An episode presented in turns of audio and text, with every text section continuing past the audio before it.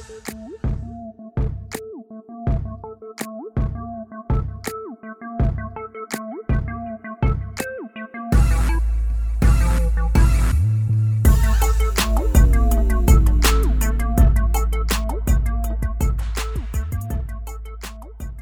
have started and exited multiple companies. I am an avid investor in early stage companies. I advise some of the hottest startups and have worked with many of the top tech companies across numerous industries. I'm a software developer by trade, but I also have an MBA from Duke University. I seek out companies who defy conventional wisdom to drive innovation in any industry. And in this podcast, I interview the founders of those companies for you.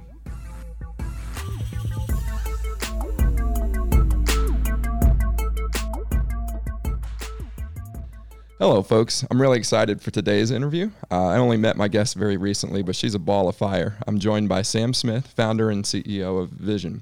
She's kicking ass with her company and also is very involved in the startup community.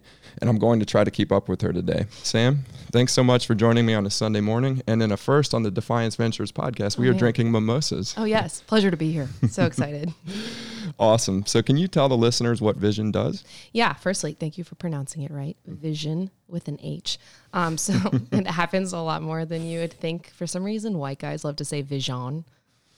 They're not, yeah, known French lineage, but Vishion is a color search engine for interior designers. So it's a mobile app where you can take color identifiers like a Sherwin Williams paint color or a Pantone color and instigate a search across high quality decor brands.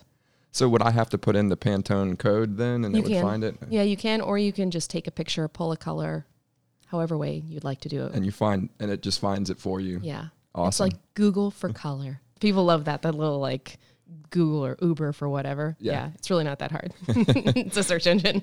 So, how did you get involved in this? Do you have a design background? I do not. Okay. Um, yeah. So my um, the story I love to tell. I use this in all my pitches, and that's why people think my husband's somehow involved in my company.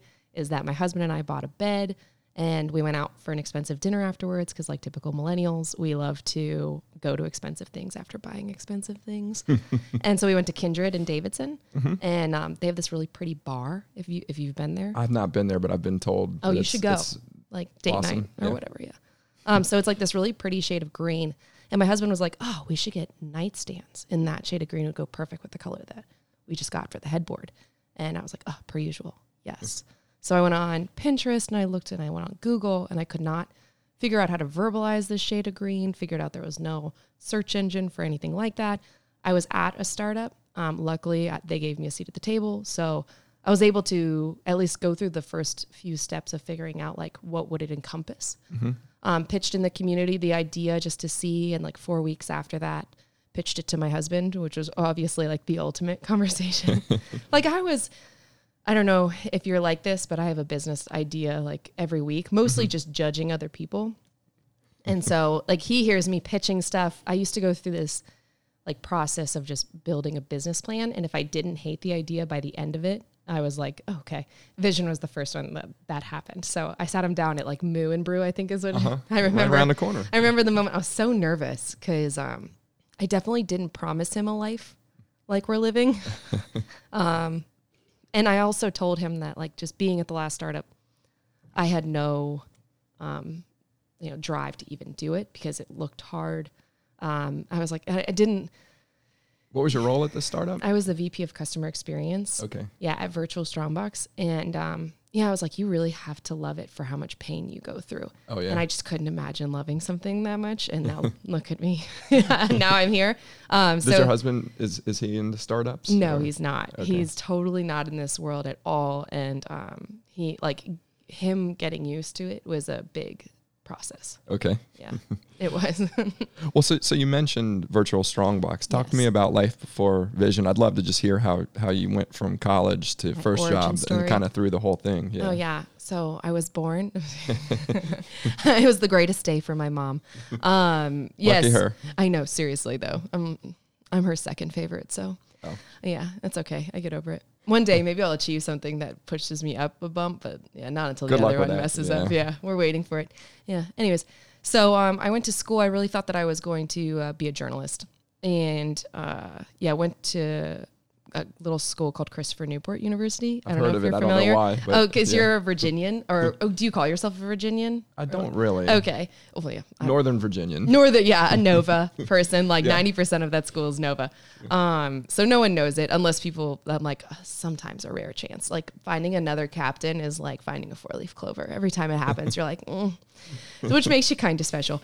But uh, yeah, so I I went to I worked at the Foreign Press through college. I went, worked at WJLA, which is a, a Mm-hmm. Channel nine, right? Uh, Channel Seven Seven. And right. I was close. I was uh, so sure. Um, but they warned me too. They were like, "You're not going to have a life," which is pretty much what I have now. So that's uh, it's like you get used was to it. training. Were getting Journalism was a great trainer because um, you make no money, uh, you have to love it, and um, your relationships suffer. And that was pretty much like a boot camp for basically what I'm doing. So it was a really good prerequisite. But um, I did journalism for a year. I covered crime in courts, Okay. so like murders and stuff, which was dope. Um, I also covered boring stuff like uh, like oysters and chickens. like my husband always likes to mention that we met when I was a journalist, and um, yeah, it, it just I wasn't getting paid enough. Luckily, it I didn't. Uh, my my mom was a VP of lending at a financial institution and told me like you can never have a credit card or it's all downhill from there. And so I was like living paycheck to paycheck. It just was the biggest fear of doing like credit cards. I worked collections for a summer too. She made me do that. okay. Yeah, so it really trained me on like all of the financials of how to keep myself organized and afloat. But if I even like lost a tire, I wouldn't have been able to afford it. Oh, wow. On my second date, my dog chewed up Steve's Sanuks. Those remember those expensive flip flops? Oh, yeah, yeah. whatever. Yeah, they're like a hundred bucks, and I was like, "Are you expecting me to Pay for this? buy those? Because that's not going to happen." Um, luckily, he really was into poor chicks back then, so Okay. He's into it now too. Apparently, he's, Apparently. he's my sugar daddy. So it's working out really well for me that I met him during that phase. Um, but yeah, so I, I went to a new job simply because I, I wanted to make more money. I didn't realize how much money was such a factor. Well, Northern Virginia, especially. Oh my god, I was so cheap. jaded. I was such an asshole. I, I just really was. Like I, yeah. There's so many like, it, you grow up in an area that is so um, well off. You don't realize in in let's say like I was the the bottom bucket of the well off people. So Mm-hmm. I thought I was at the bottom. Yeah. Yeah, isn't that pathetic? like just uh, the idea. I remember when Obama was running, I told my mom, I was like, "Oh, we got to vote for Obama because he's for the middle class." And my mom was like, "Do you think we're middle class?" and I was like, mm, "Well, we're not in a mansion, so yes." Yeah. Yeah. So it a, it's a bubble up there. Oh and my Until people get out of it, they don't realize that there's anything different. Oh my god, I'm like literally the definition of white privilege, probably. Yeah, like it's which you know, at least you, I like the first step's owning it, second steps, I don't know. Um, Chelsea Handler's trying, so we'll just let her see what she does with that. But um, yeah, so that the transition from um, sales into I went into my first startup, which was um, the one before Virtual Strongbox. Virtual Strongbox was actually a product in that startup. That startup got acquired, but the product kept going. Okay. And so I went from like a sales marketing manager to the VP of customer experience. Okay. And what were you? What, what type of things were you doing as VP of Customer Experience? Uh, so because I had a sales background, I was super interested to see how um, the selling pro- or the selling process transformed all the way through the life cycle of the customer. So I requested to get on the tail end of it. Um, but really, what I did was um, I was still doing sales, but just following it all the way through. Just like you know, in any startup, you're pretty much doing Everything. everything. Yeah. So I was pretty much doing the sales and then just following it through, and then um, just trying to figure out ways to onboard um, individuals. Virtual Strongbox was a B two B to C company, which is k- kind of similar to what I'm doing, um, but is a really hard, um, just onboarding life cycle. Um, it's basically I would build partnerships, work with those partners if you're considering the customer a partner, and tell them like, hey, here are the best things that you can do to inform your customer and da da da. It was a really great learning experience because you learn how um, partners aren't super reliable and like tricks to figure out how to make them like do the shit they say they're gonna do, um, which half the time they don't. Yeah. So yeah, it was a really good learning experience. But yeah, just mostly that kind of stuff, sales and Okay. customer stuff. So, so while you're working in the startup life, at what point do you start thinking about going out on your own? I mean, I know you had the aha moment at Kindred, but were you already thinking at some No. point you were going to go out on your own? No. So I- you, yeah. you wouldn't entertain these ideas. I that totally, You had. Yeah, I totally lied to my husband. So yeah, I, I wouldn't have. Um, I just thought this the what I'm doing right now because we are the only color search engine. Like plug for my company again. Um, I thought Vision. Vision. Ugh. Ugh. um, I thought it would be stupid if I didn't do it. So it was just one of those moments. I was halfway through my MBA. I actually thought I was going to go into consulting. okay. That was I thought it was going to be like the most well off path for me. Um, And where were you getting your MBA?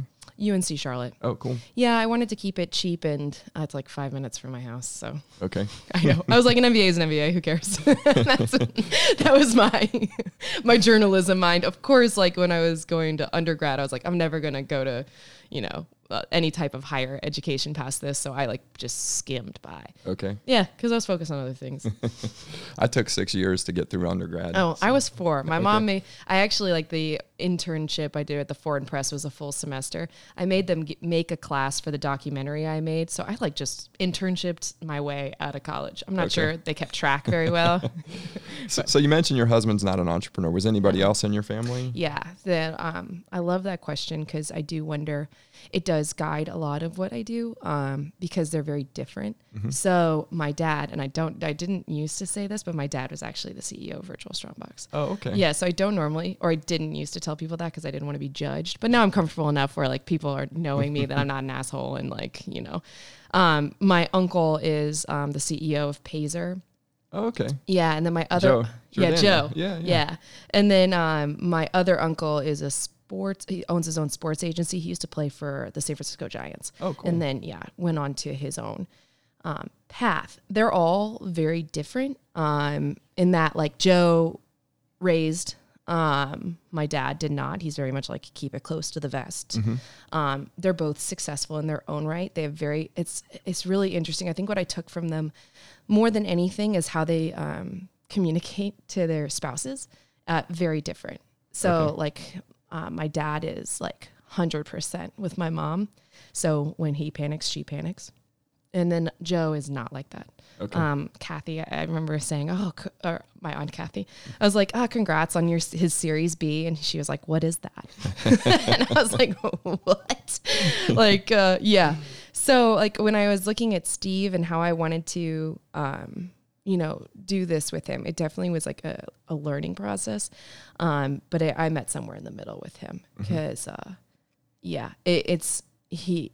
I didn't love the idea of like burdening him so much, where all of my stress was his stress because he's my stress relief. Um, so he knows enough, uh, but not everything. if that like counts, I don't know if that counts, but yeah, That's funny. yeah. So, but the, what is the business model with Vishion? You, I, I find a color, and then I'm, am I able to then find products that implement that color? Is it is it always paint that's that color? Or are there other things? that other I things Can find? yeah, so um, we connect we're very similar to google shopping we're literally it's it is unfortunately just google but we're more interactive in the way that we play with color because color is such a um, there's so many ways that you can go with it and make it fun and um, that's what we're trying to build into it is like that addictive like uh like when i'm like brainstorming how can we really fit into that process in the searching um, lifeline um, we get paid per click Okay. so yeah, impressions and clicks. So anytime someone clicks through on a product, so if you're searching for a pillow to match this chair, you can take a color of or take a picture of this chair, um, pull the color, find a color palette. Uh, you swipe up. That's why I'm so I'm UXing my myself. Um, but you swipe up, you can like see different types of color palettes, take that color, and then search for pillows and find pillows that are complementary. Wow. Um, so you either go for the exact thing, like a monochromatic, um, like if you wanted just the same shade, maybe a lighter, darker, or exactly the same, um, or something that's complementary, just dependent upon your taste. And what is your relationship with the vendors that make those products? Do you do you just hand? I mean, I know they you, you Yeah. you're paid per click. Is there any f- deeper integration with any of them? Um, yeah, so Sherwin Williams and Pantone, um, who are our two biggest partnerships, um, they have a much deeper relationship with us. Uh, we do a lot of marketing focused efforts with them. So they actually have their own, if you go onto the app, which I highly recommend. I will. I'm going to check it out today. Yeah, download, click some shit. Yeah, like that's not a bad idea. Um, you'll see they have their own actual separate pages. So this is the first time that um, they've been included together on something, and you I, technically we're not allowed to cross pollinate. Okay. Um, but you can cross find them. So you can use a Sherwin, you can find a Pantone um, color in a Sherwin Williams paint technically. Okay. Um, but yeah, there definitely didn't want to cross streams. So we had to be very careful about how we did it. Um, but they all have their own little like marketing components to it. So we're trying to find ways to engage um, our target market, which is interior designers and design lovers, by just giving them content about how they can ideate. Okay. So it sounds like you work a lot with with different brands. What in your mind makes a great brand?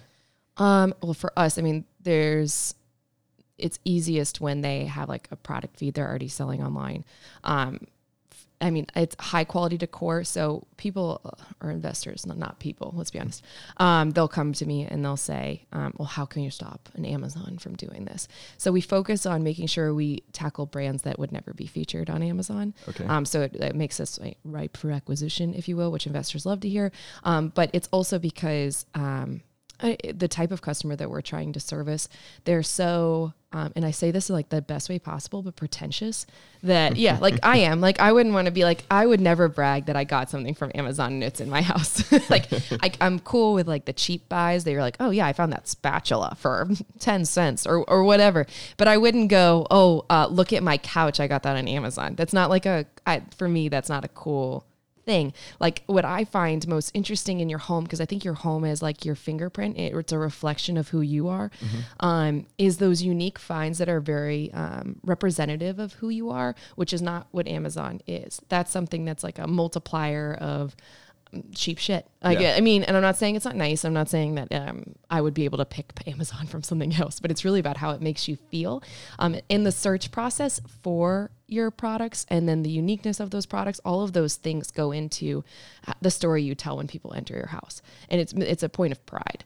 And those that's what our consumers have is they come in and they're like, oh, that table that table was my table at my house is I know I have a story for my table because I'm like that's that's what I want. It's a hundred year old Charlotte house that was torn down and they built into a table that I put into my brand new house that we built. So I was like, oh, look at the story, the connection, the beginning, the end. It's a great Yeah. book. Yeah, that's that's the kind of shit that I want for every piece. When people are like, oh, I compliment this, I'm like, well, funny story about that. I don't want to be like, oh, I got it from Amazon. Yeah. and that's how my my customers or the people who use Vishion feel too. It, it's amazing the power of stories. It's not just for branding, but for anything. Oh, really, yeah. the storytelling is the key for, Oh, yeah. for most things. I think. agree.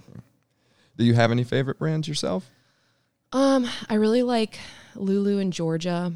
Um, M Contrast is a commercial interior design brand. Uh, we filmed our, if you look at the Vishion video on our website, it was filmed in their um, studio.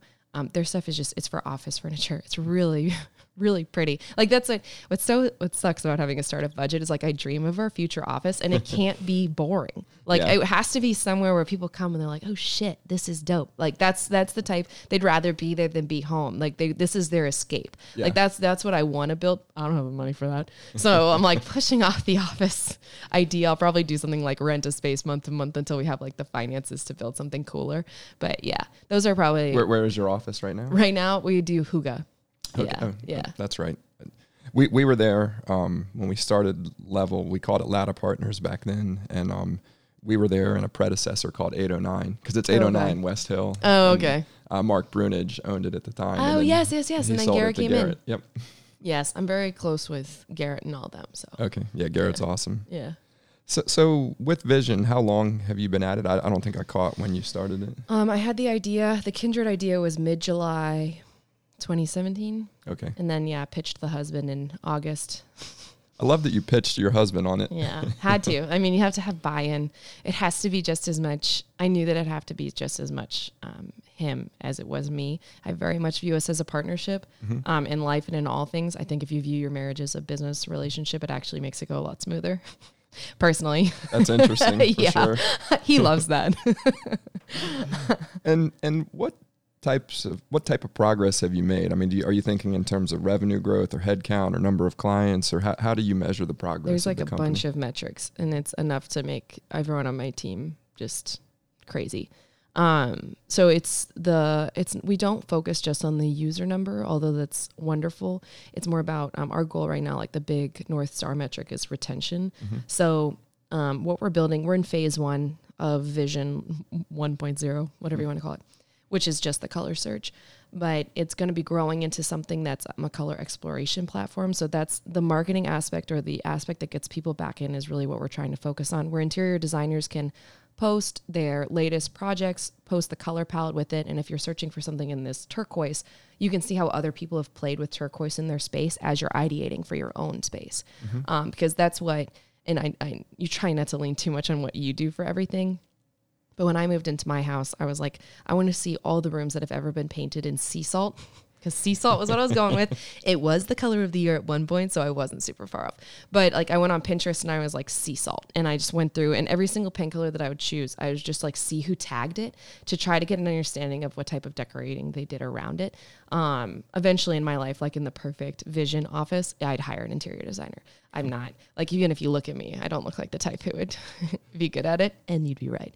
Um, I'm like that basic bitch who like looks at Joanna Gaines and is like white everything. like let's throw some couches in. Yeah, like her design palette is like I couldn't wouldn't be able to name one space from any other space. It looks great, but it's really not unique. I'm the same way. Like I, I couldn't design something to save my life, but I, I, but I can appreciate good design. Oh, that's Yeah. there. I'm in the same camp as you, and that's what I struggle because I know that you're like talking about brands and like personal brands, and I personally struggle with that. Like I went from posting when it was just me, no company. I was like posting every day on stuff and like a little selfie and like typical millennial bullshit. And then um, now I'm like, oh, I'm not dressed up enough for my target audience. If they like saw me, they'd be embarrassed. like so one day I'm gonna hire someone to like dress me and take pictures and shit and then edit it to make me look like I know what's going on. Yeah, because this is the outfit I wear every day. Like this isn't just a Sunday morning outfit. This It's is every day. Okay. Yeah, uh, yeah. It's t-shirts every day because um, I don't like wasting time thinking about what I look like. Well, I've, I've got a very good friend who um owns a uh, the House of Abbeydale, which is Oh. a, it's a men's shop, and he makes just custom made suits. And Oh, so that's I, dope. So so I, I delegate all of my fashion decisions to him. That's smart. You have to have one friend. I had one friend. I was in San Francisco last week and I stayed with her, um, and she dressed me for two days because I gave her the compliment, which was well deserved. That I look at her as like a style icon, and she is tiny as shit. And I'm for people who can't see me stand, I'm like six foot. So finding stuff that fits, she like figured out a way to make. I looked awesome, and I just cool. need someone like that in your life. I, I, I agree. That's definitely uh, definitely the way I operate. So have you raised money yourself, or have you bootstrapped this? We've um, done both. like, is that weird? Are you allowed to answer? Because it felt like such a long time till we got money. Um, so uh, we put in thirty thousand dollars from like that um, like September timeframe in 2017 through March of 20. What is this? 19. God, it's isn't it weird how your business like you go back in time and you're like I've been working on this for too long, like and people do like or just think it just pops out of nowhere. Um, yeah, so that was bootstrapped through there, and then um, yeah, we got our first 100k in um, in March. Um, we had follow on for another 50 Is that friends and family, or and no, uh, just in investors. So that was also a play into like uh, Joe never did friends and family, so I'm not going to be the woman in the group who like begs. Yeah. So yeah, that set a, that set a big precedent for me. Like yeah, so that was never an option. Um, so yeah, it's uh, investors. I happened to meet um, Fletcher at um, New Ventures. Are you familiar with them out of Winston Salem? I'm not. No. but he asked me at a I had a little booth set up for Vishion, which is like just Sherwin Williams colors. Um, he asked me like advice on spectrometers, which is the color reading system, and I told him I had just analyzed a bunch of them, and um, yeah, he went and tested them on his own, and I was right, and he's like, I'd love to give you money. He owns a brick company. That's awesome. I know. yeah. So he was like like looking for colors to match bricks or something. Yeah. So he it's a total like for if you want to know like just the irony of me being such an asshole of like judgy like on white guy investors and stuff. Like I do it in like jest. We're easy to dump on. I Yeah, mean, why not? Like you mean like, oh come on, your lives are so hard. Um, like you have to have something. No, but that's pretty much been my target market so far for investors. I didn't think it would be the case. It's really weird um, with my company going into a room because you can tell instantly if people are going to be on your side or not usually by their faces. Like, yeah, and maybe I don't know if you've had the same experience, but um, yeah, that new ventures or yeah, the new ventures group when I pitched them, they were all like, yes, the questions are better, uh, like everything. You can tell in the first question or the first two if it's going to be a good conversation. I agree with that. Yeah. Definitely. So yeah, So where do you see the, the company going over the next three to five years? You know, Selling to Google or Amazon? or- skyrocketing. Yeah. Yeah, I hope to like. I hope I get to hold on to it for a long time. Um, I just want to have the wherewithal or be um, someone who's intelligent enough to know when when is when. Mm-hmm. Um, because you look at like, are you familiar with uh, One Kings Lane? I am not. Um, so they were sorry to go into like random shit, No. but um, I look a lot at like the different startups. There are startups like me who, um, Ivy Mark sold to Houzz within two years of launch. I'm technically at that two years phase. They had uh, 2,400 interior designers on their platform, and they got bought for 30 million. Wow. And yeah, and so you're like, I, I could see how is what I would say is our biggest competitor. So could I see like a quick exit to someone like that Uh, potentially? But I, the goal is I just want to see it get to a place where it becomes more of a um, a social interaction where there's interior designers on there spreading their brands or people who love just design who are on there. I'd love to see that come to fruition.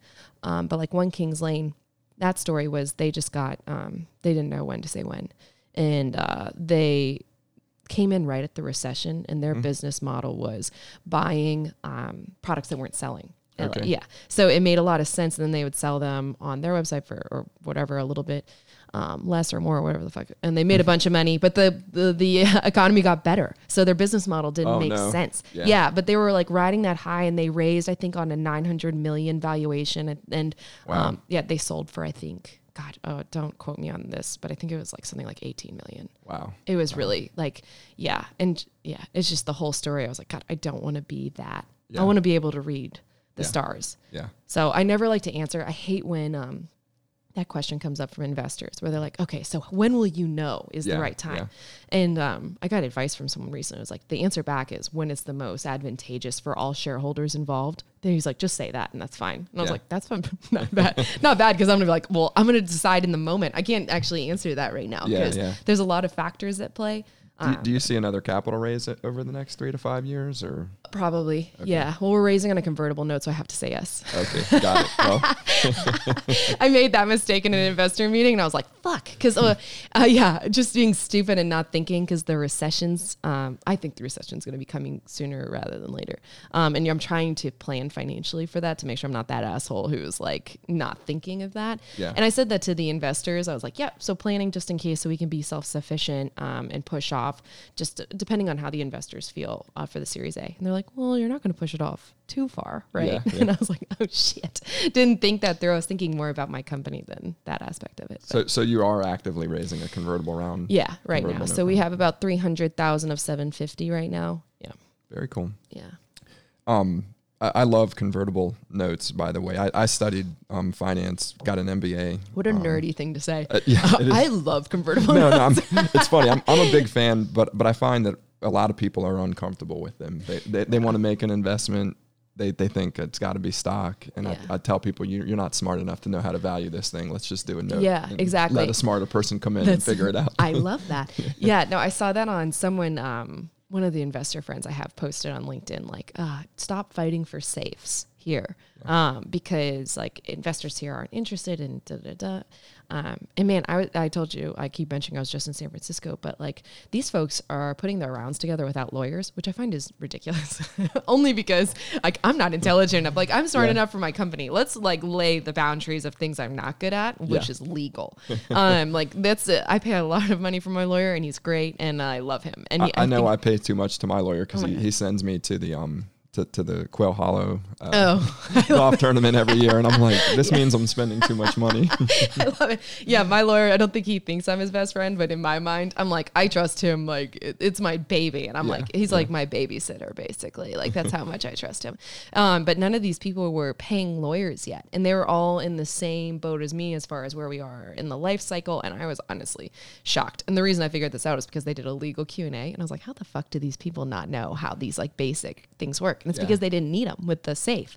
Ah, um, and the point of the post was like, oh, stop fighting for it. And I'm like, what, what's hard about that is when you're starting a company, and I did this, this is probably one of the biggest mistakes that I made, was I looked at resources of people from Silicon Valley and like what where I should expect to get funding and wh- how I should expect to do it. It's completely different It here. Yep. And you're reading, um, wrongfully so, that safes are the best bet for you as an organization. Now, I never played with that only because I personally felt it was too early in the safe's life cycle to really understand the implications.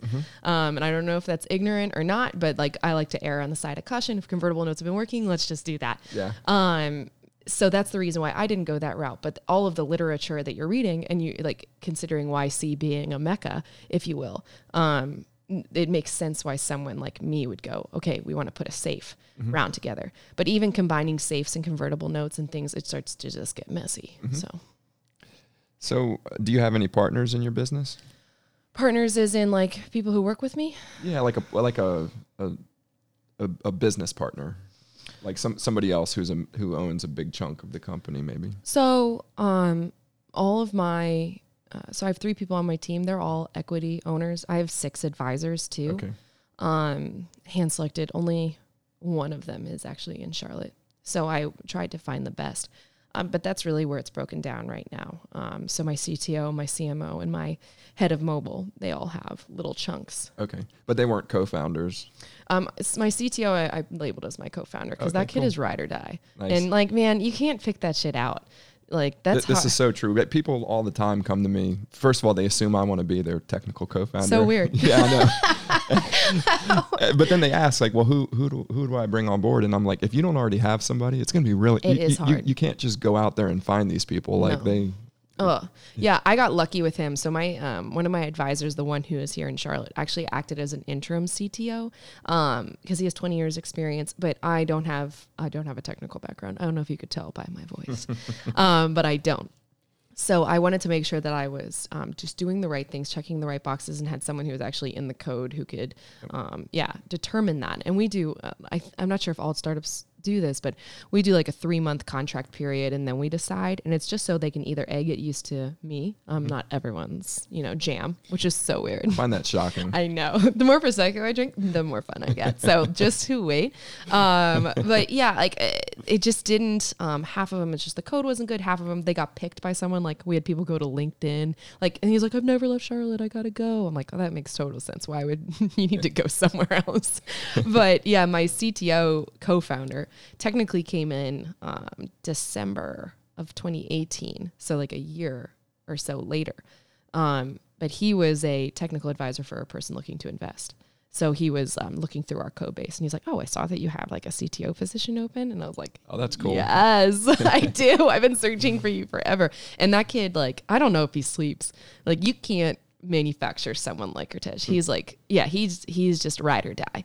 And um, yeah, that type of passion is usually, I think, only what you find in a um, the original founder. Yeah. And that kid has it. So That's it's awesome. like nuts. Yeah, nuts. Yeah. Someone who can meet me at my level, which is rare. Well, you're, you're very lucky to have found him because I, I know a lot of people who would be great entrepreneurs, but they haven't been able to find that Oh my God. person yet. And there's no good advice too. Like, uh, I, yeah, they really you do the regular channels, you go through the regular things. The toughest thing about like finding someone here, and you might disagree, and, and is just the fact that people aren't used to startups Yeah. and the life and what it takes. No, I totally agree with that. it's a weird like hybrid mixture of um you have to make compromises like on salary or stupid bullshit because you're like well yeah they just don't they're not used to it Yeah. so yeah. yeah One It's of one of Joe's partners at Pazer, um, an early investor, Chris Halligan. I, I remember when I was trying to find a head of sales at, at Level.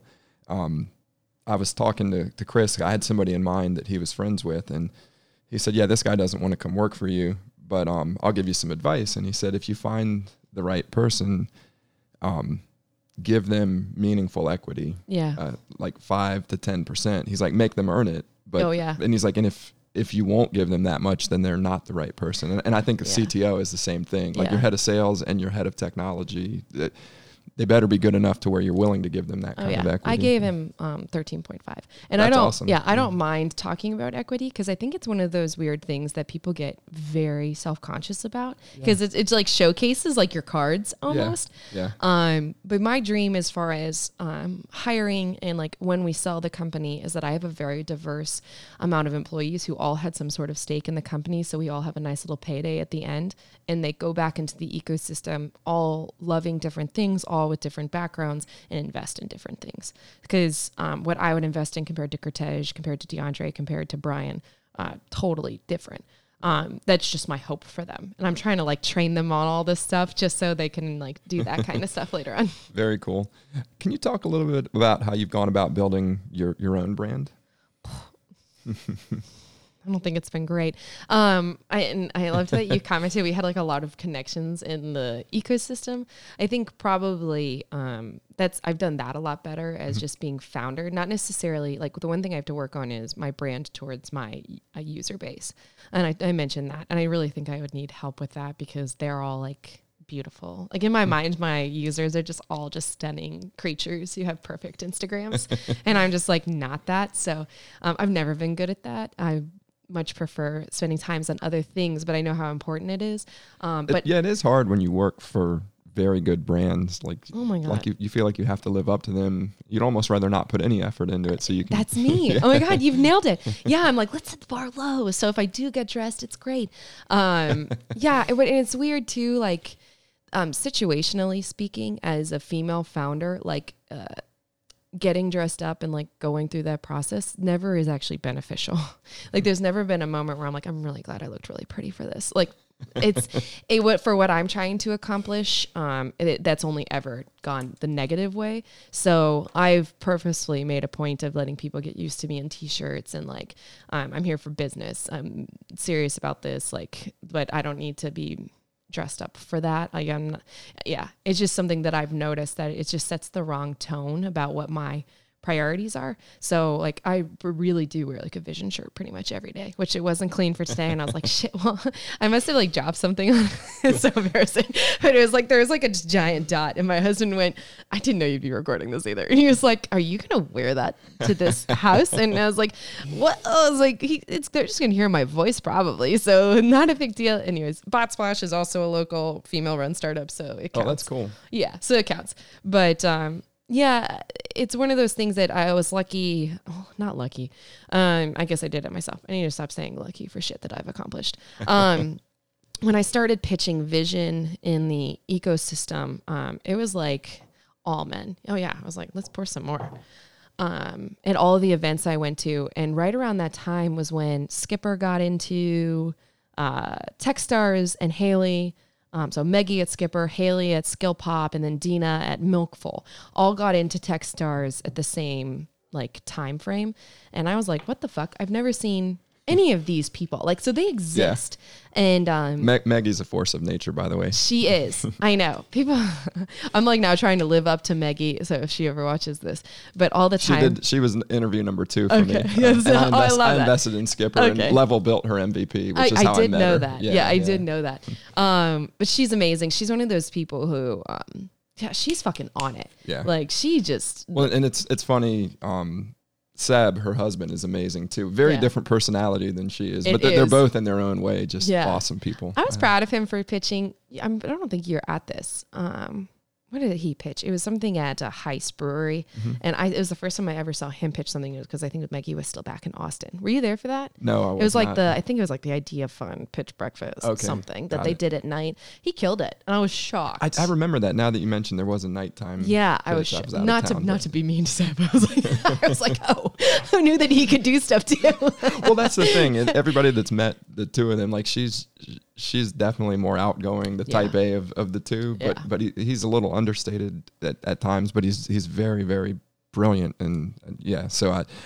I don't remember what he's doing now. He was showing me it was something with He's doing a 3D food truck or something. Oh, it- I- there's a food truck, but he was doing some 3D um, virtual, um, 3D 3D mapping, like virtual tech, uh, virtual reality type Oh, of okay. technology for real estate. He was he Oh, was showing me that at the last startup event that I saw him at. It's interesting. One of my advisors is um, from Zillow. He's the head of computer vision there. Oh, Um, so he, we went on and um, talked about that for like an hour with, um, you know, Lowe's um, head of innovation, Josh um, Shabtai. Yeah. he- Okay. Yeah. So I'm just friends with him. So I mean, we're working out a, a deal with Lowe's right now for exclusivity for Interesting. them to be on the app as well. Luckily, I haven't. they're based here. It made it so easy. Well, that Yeah. and Sherwin Williams is um their their paint, so it really made just a fuck ton of sense. That's awesome. Yeah, yeah, it's dope. Like it, it's gonna work out well. But um, so got into the ecosystem. Um, actually, when I had the idea for Collective Hustle, which is our group that we do, um, we focus on inclusion and female entrepreneurship. We were at Catawba, Um, and you know the side room at Catawba that's like tables Yeah. and shit. Um, the more I drink, I curse a little bit more too. That's just like, you know, okay, good. just yeah. My mom and my husband are both like, let's take it down a notch, but not yet, not yet. Um, all the guys were sitting. It was all men in the room. They were all sitting down. And so I literally sat at the bar and took a drink and like looked at them and I was like, do I feel like doing this today?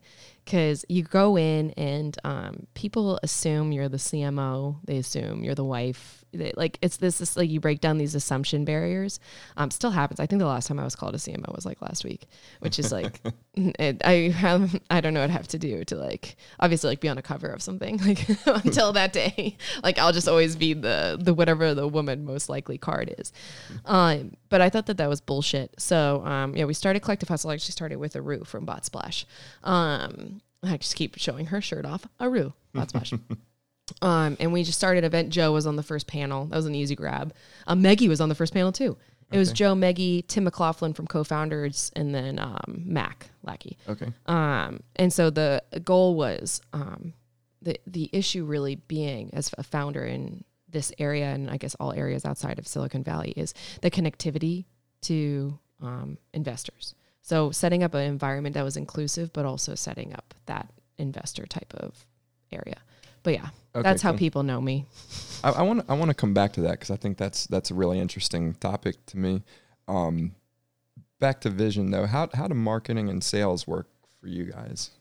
You mean like You have like a do, well, you're not the CMO, obviously. No, I, I have one of those. I like pulled one of those in, but I am like the chief selling officer. Okay. Um, yeah, luckily, um, the last few sales have been um pretty easy. People are starting to come to us, which is dope. Mm-hmm. Um, like it was Home Depot came to us last week. Oh, was- wow. Yeah, I was like, Ugh, message Josh. How do we feel about telling Home Depot no?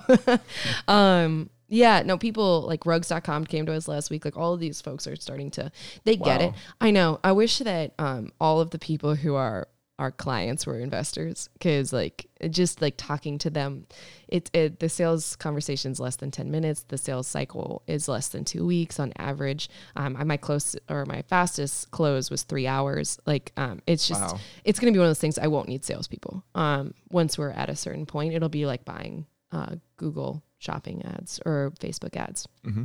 we're just not there yet. Um, people like the, you know, FaceTime, uh, if you will. Um, so selling has become pretty easy. Honestly, like we were selling too fast to onboard. Onboarding is one of those things we need to work on. Okay. Yeah, we have over 440,000 products now on Vishion.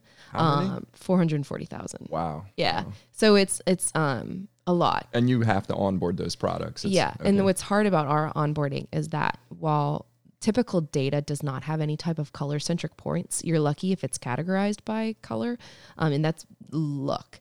Um, so what we actually do is we take the primary image and um, we use computer vision to recognize what the product is, and uh, then you um, take the five pri- primary colors on there. What's difficult There's about it- five primary colors. that's what we're taking. Just the five most prevalent. That's a better way of saying it. What's hard is like shadows. So if you have like a product that's like it's artistically focused and like half of it's a shadow, yeah, it's like you. So you gotta work with what you got. Um, but onboarding and all of the process, like um, one at Rug Studio is one of our brands. I think they had like about so just give showing my cards here, but they had like uh, fifty thousand products just rugs. Wow. Yeah, they're huge, um, which is great for us. 50,000. Oh my god, that's it. Yeah, and that's why we were like we wanted Lowe's too. I'm like, give me everything. I want I want everything that's on the internet, and just to make it easier because that was the point was um, a green nightstand. My original problem. Um, that is such a hyper specific, that unique element that we're looking for that you just like innately think, oh, I have to do that DIY um, because there's no way. But like our beta, the first like prototype we put out, found a green nightstand right away.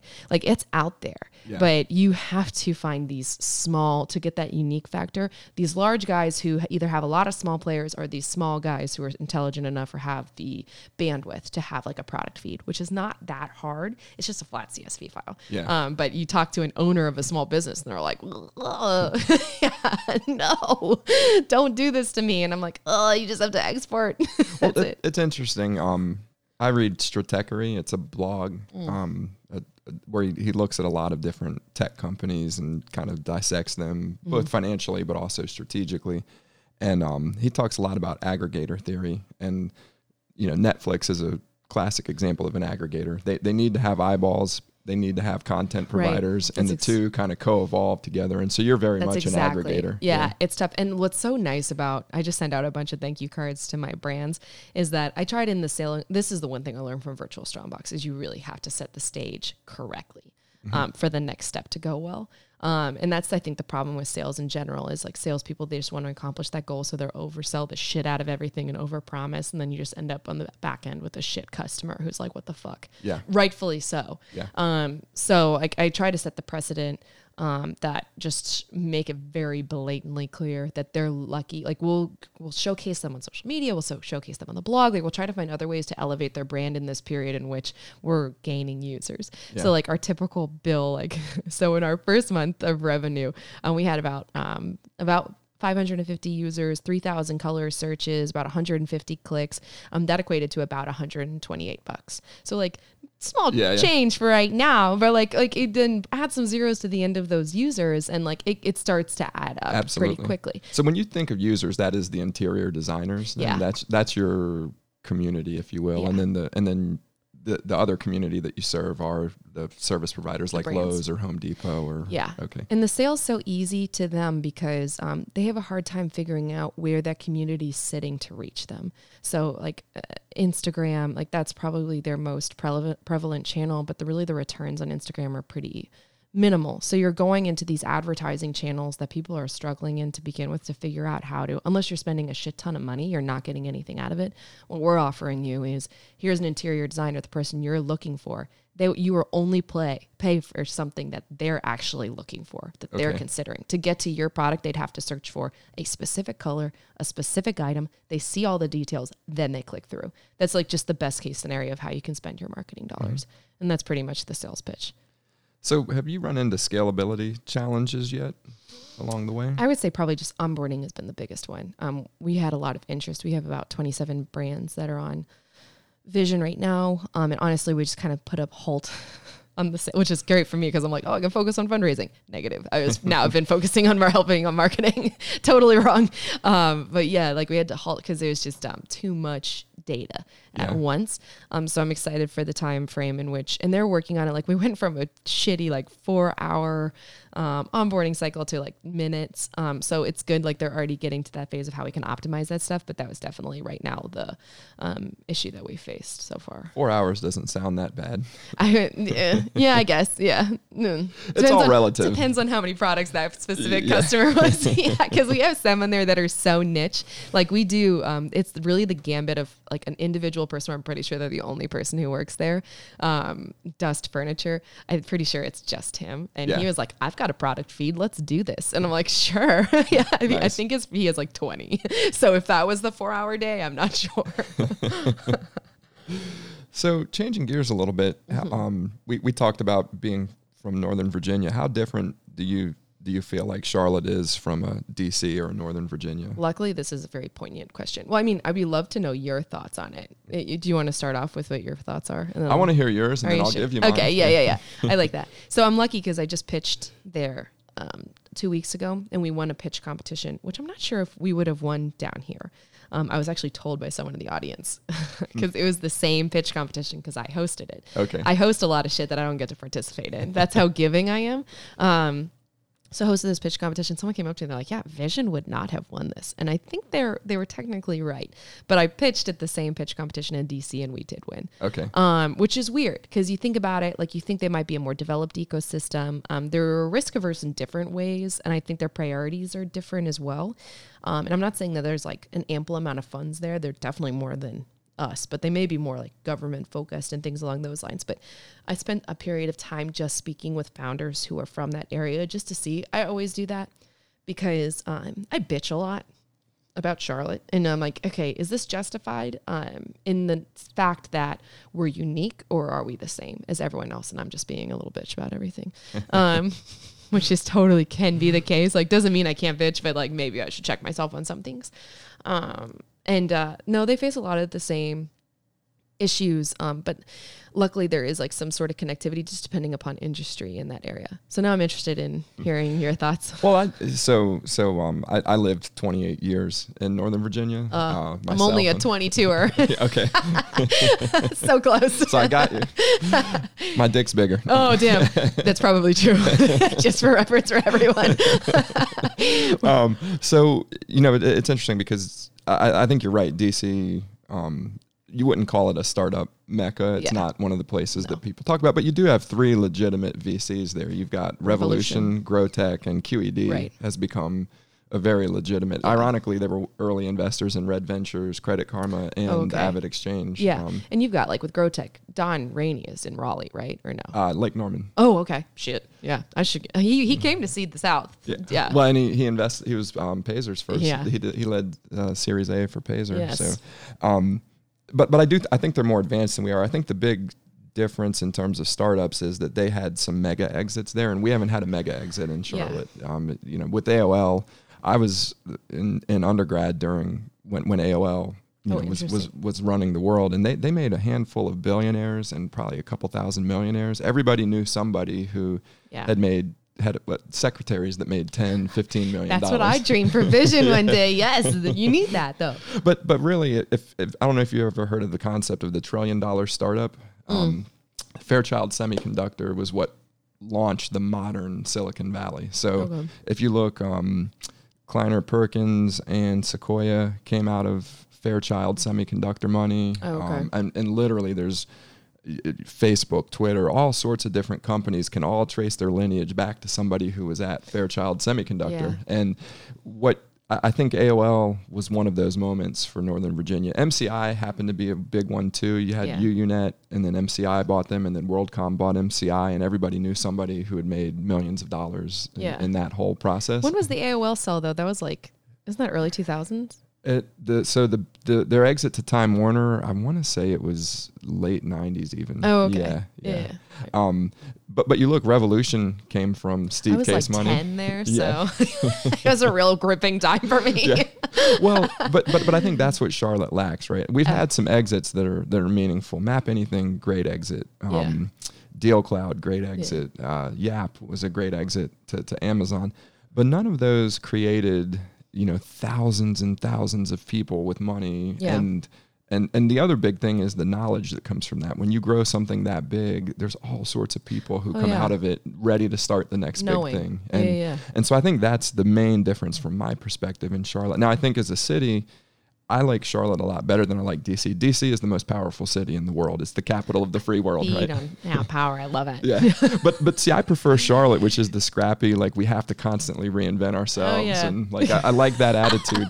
Do you know Vic Howie? Um, Oh, yes, I do. Yeah, yeah, yes. Breakfast. Yes, yeah, yes, yeah, yes. yeah. So so I, I think Vic embodies the Charlotte spirit as as good as anybody. Um, he was working at the Atlanta Olympics in '96 Okay. for Bank of America. They sent him down there just to help with whatever they need. Nice. Right? Not a Uh, bad yeah, gig. Yeah, baller. yeah. You're a baller when you when you just send somebody down, like help them out with the Olympics. Yeah, of course. So so Vic was in in Atlanta and uh, became very close with a bunch of um, Olympic officials, and he got invited to the Sydney Olympics in 2000. Oh. And he goes down to Sydney. Now that's a networker. Like, yeah, yeah. yeah. well, so he goes down there and he sees this whitewater center, and it was the first of its kind in the world. Yeah. And um, and he said, "We're going to build one of these in Charlotte." And they, they looked at him and they're like, "Charlotte? This is Sydney." yeah. Hello. like Have you're you not seen us? Yeah, yeah. And Yeah. and Vic said, "Yeah, but the biggest bank in the U.S. is in Charlotte because we don't."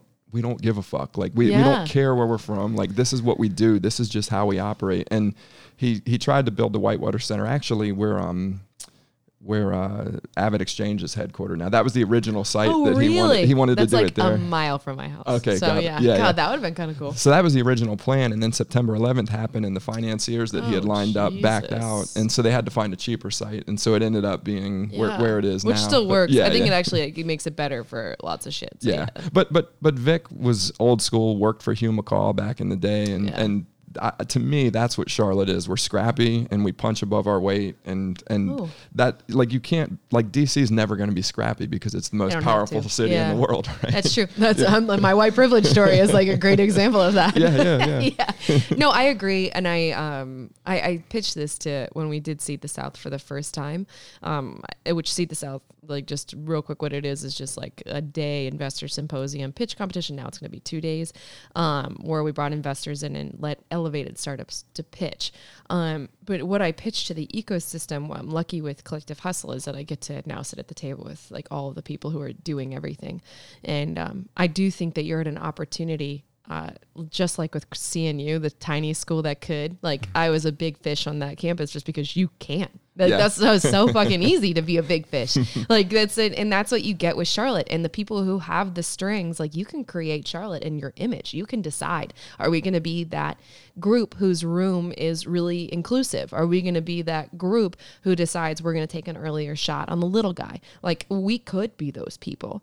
Um, I just don't think we've quite figured out how to make it happen. I think Yeah, there's a yeah. lot of talk about um like we could and they like pause there and it's been on pause for like the last fucking two years. Yeah, yeah. Um, but yeah, I, I, that's my hope is um is just that when people look at Charlotte, like if we could be a mecca for anything, it could be a mecca for why not be the mecca for diversity or why not be the mecca for um someone who in in the South invests earlier. Like uh, I don't know, it's Yeah. just um if when Vishion exits, when we make our fuck ton of money, and I'm like the best investor in town, and I'm that exit that you're waiting for. Um, to quote my words, like um, I'm going to be that person who is the one who invests too early. Everyone's going to be knocking on my door, and the thing is, is that's not a bad place to be because then you have deal flow, and then the Yeah. connectivity to um, the West, which they have a big realization that the best investments are now starting to happen outside of Silicon Valley. Um, the scrappy startups who are trying to make it work in an area in which they've bootstrapping has to go a lot further because they're not getting the check easier. Um, being that deal flow person, that's that's like my future dream. Awesome. Yeah. Awesome. So we talked a little bit about collective hustle. What other community activities are you involved in? Isn't that enough? No, it's never enough. Uh, I don't, I mean, like, uh, uh, hmm, what other am I involved in?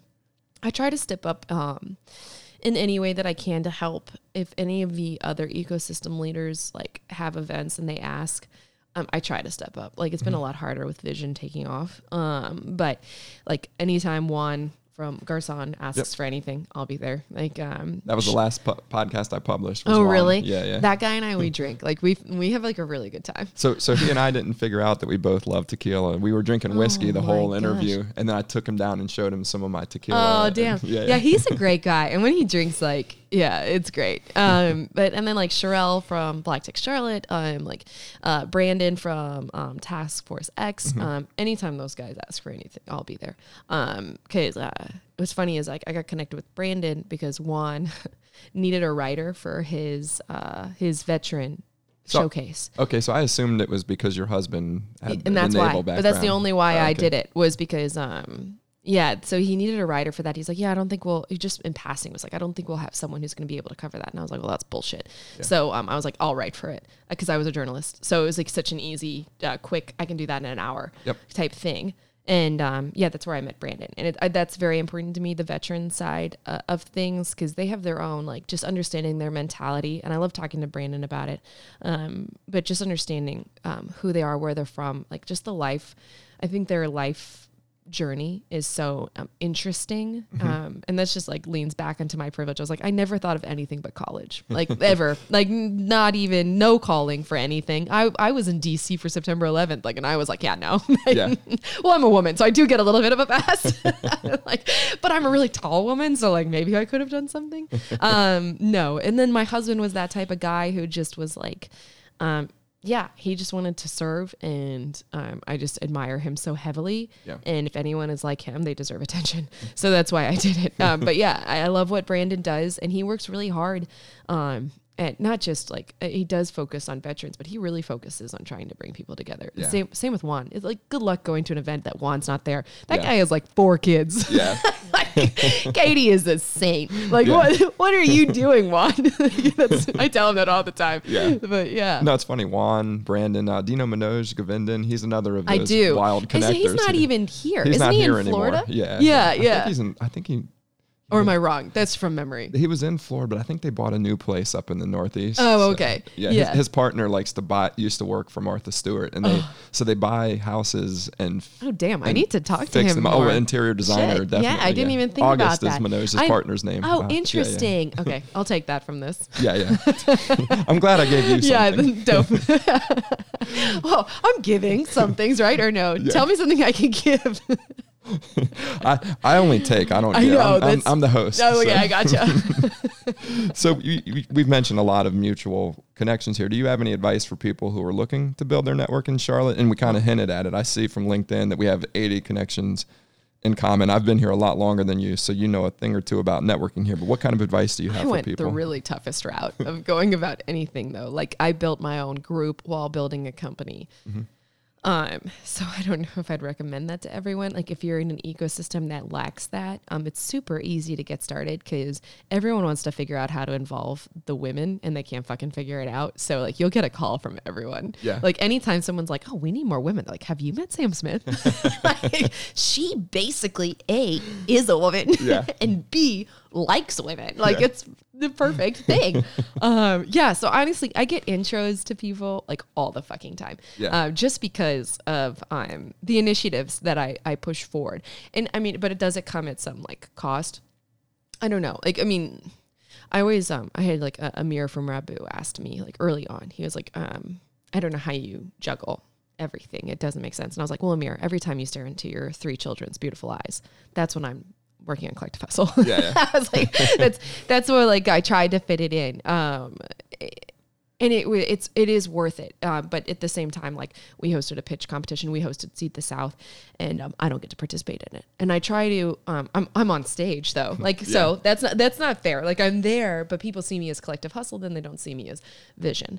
Um, and I try to take a, a minute and like be like, hey, this is my company. Like this isn't a sales pitch, but I don't get the opportunity now to a take part, like showcase, like get to tell you that I'm fundraising, get to do any of this stuff. yeah, yeah. Um, and it's tough. So I, I built Let's Seed the South specifically because um, there was a pitch competition I wanted to participate in in Seattle. We didn't get selected, and I'm like, I can't believe I have to go. First of all, ha- all the way across the fucking country to Yeah. even get to just represent my company, um, and then I didn't get picked. I was Yeah. like, uh, there's there's like there's not enough like hyper local material that enables people within a specific range of the company size to be presented.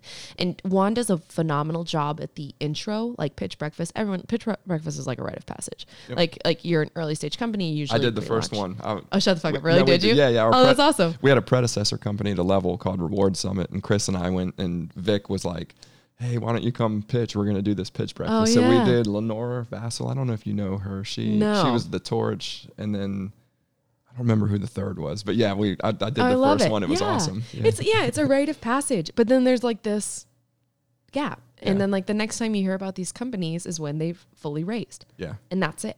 And um, the the most critical time is in between that. So that's where we tried to focus and elevate um, with a direct uh, mindset of inclusion. But um, the goal is not that people know us for that; it's that they come and then it's normalized. Because you need white guys. They're like the bread and butter of our society. can't get rid of us. I'm opening this next bottle. Go for it.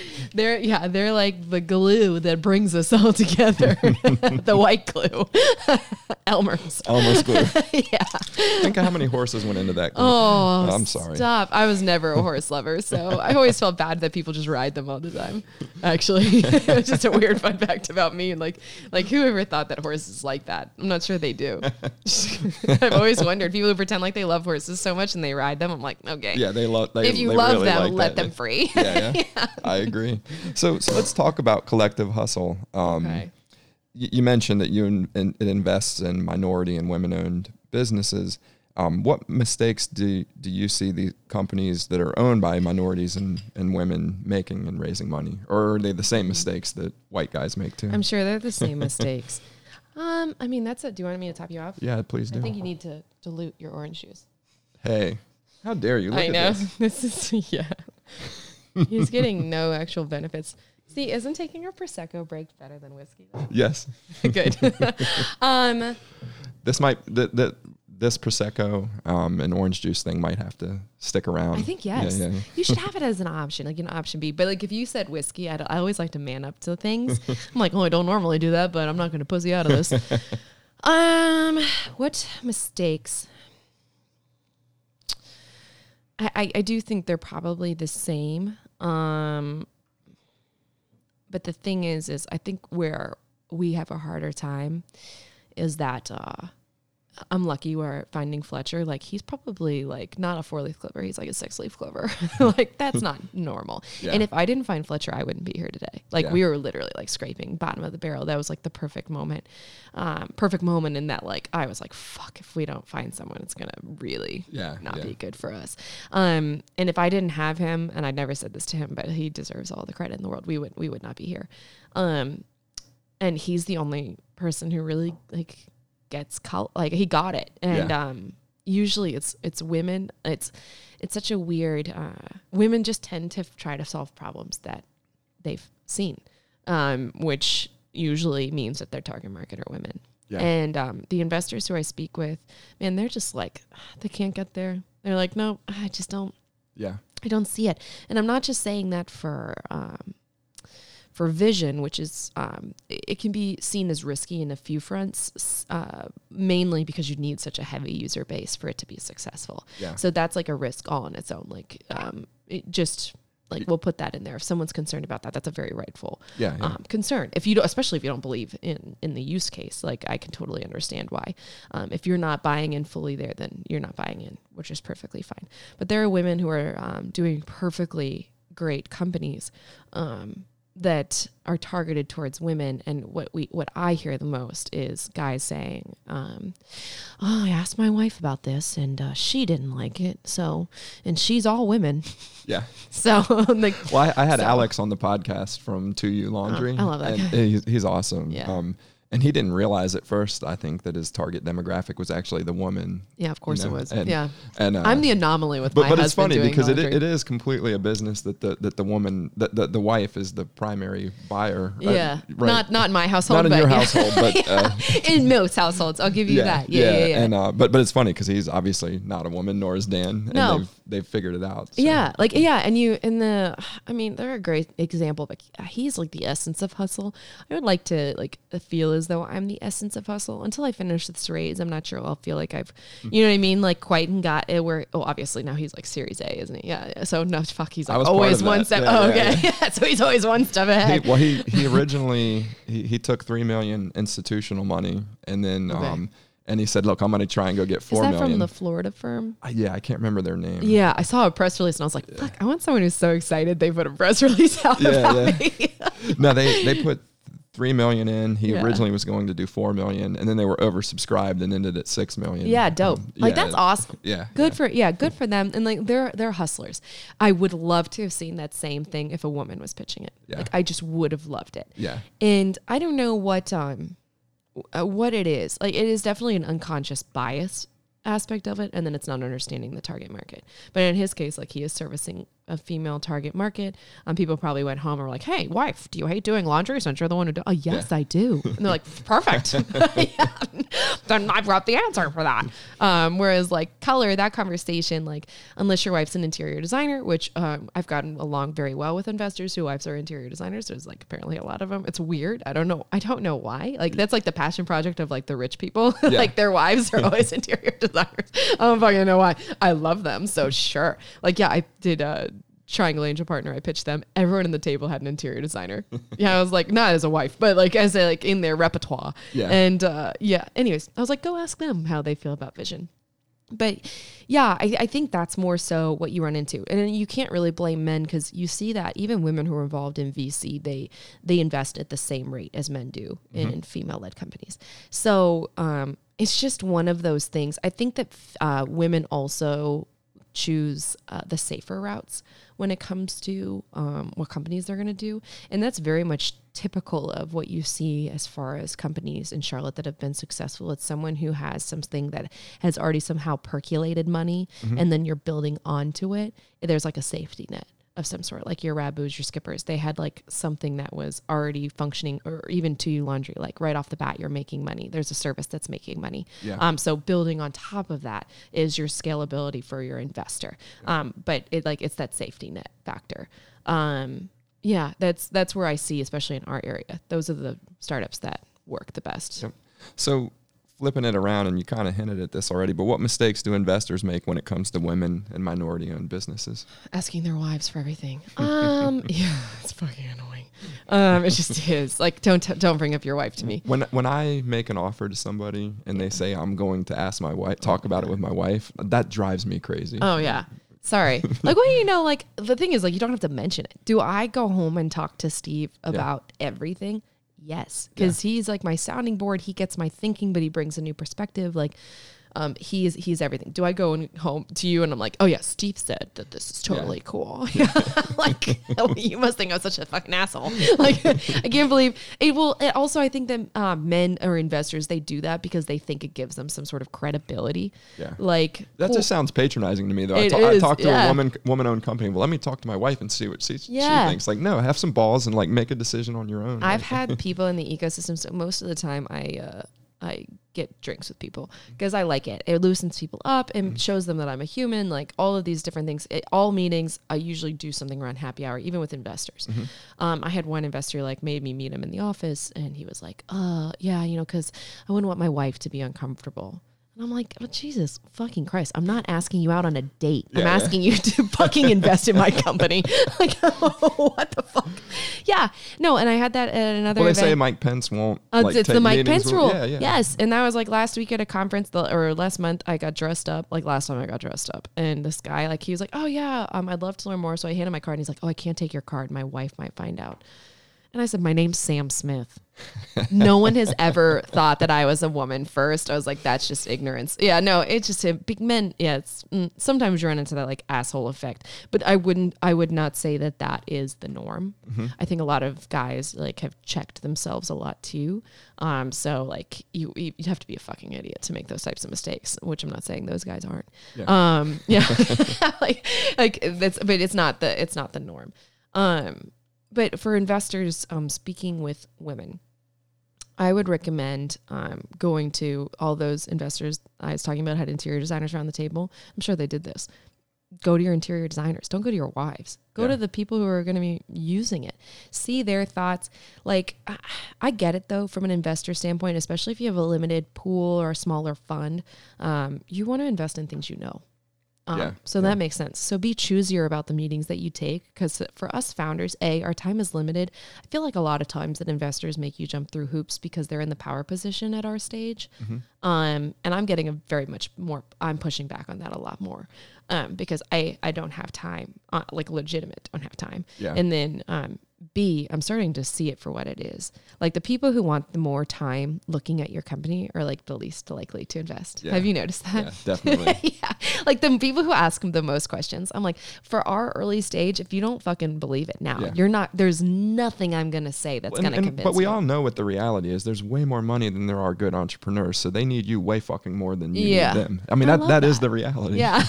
they, they don't want to act like that, but it's so true. Yeah, and I, you know what I've gotten a lot of lately. I've gotten a lot of investors saying like, "Oh, when you're on your next company, let me know. I don't like this one, but I like you."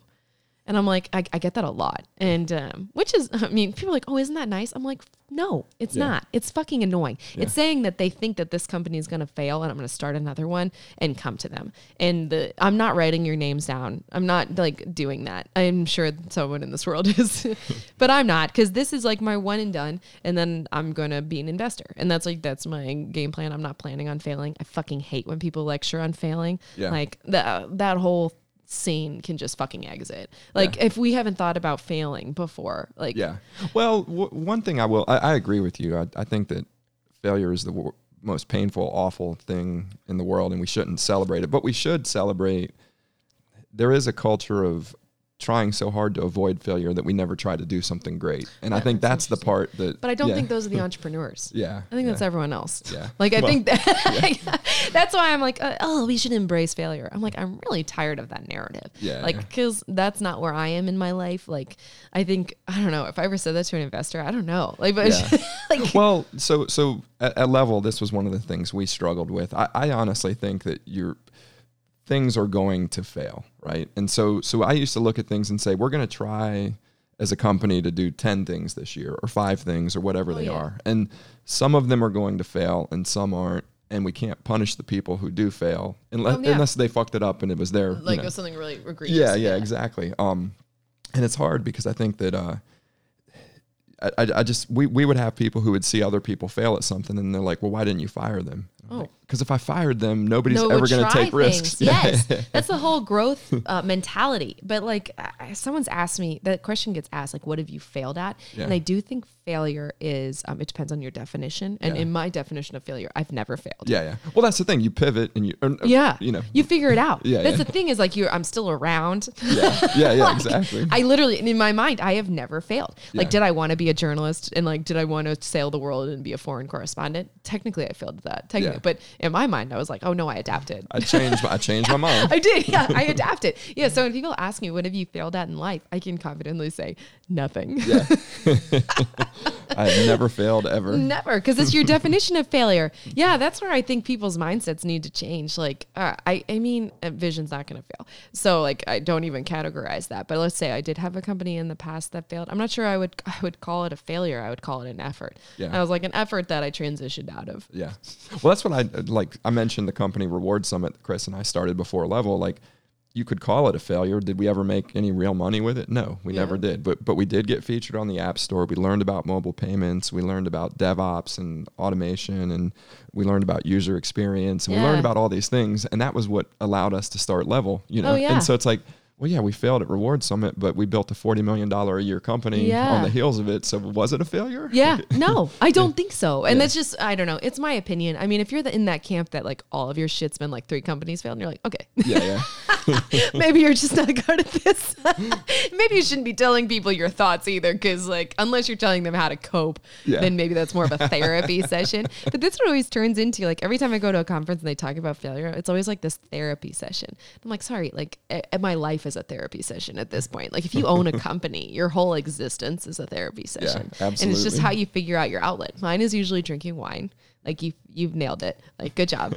um, like I haven't figured out how to incorporate working out back into my. I play football every Wednesday. See, I, I have That's to my work out. I go crazy if I don't. uh, Yeah, yeah. I wish I was there. I got hit during football like a year ago, and I sprained my rib, and um, I, I was out for like three months. And after that, like I just, yeah, I just never got back into it. Got it. yeah, got so it. I got to work harder at that. so so what do we do to change the underrepresentation of women and minorities in startups? I get asked that Mhm. all the time. um, I don't know. well, it's funny hard. because like women in STEM is just this automatic thing. Like who would would wouldn't want that? It's it, you Oh, know what I mean. But it and, and I even heard um, I was at a CIO f- um, award forum. CIO of the Year award forum. Um, at, at, Weren't at they the all Westin. men? No, no, there were Oh, a bunch of women. Oh, there. good. Yeah, I meant the nominees. uh, no, no, there were there were Oh, plenty good. of women Okay, nominees. good. Yeah, yeah.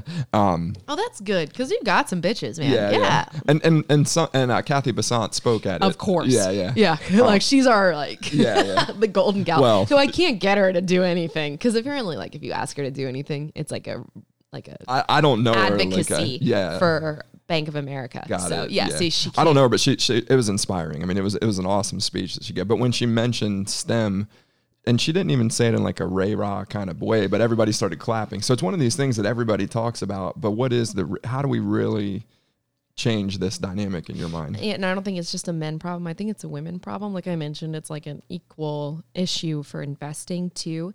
It's funny because I spoke on an. I'll start it with this. I spoke on an all woman panel, and um, they went on like a just a shit on their old bosses fest of like women who were terrible bosses, like female bosses being terrible bosses, and I was like, whoa.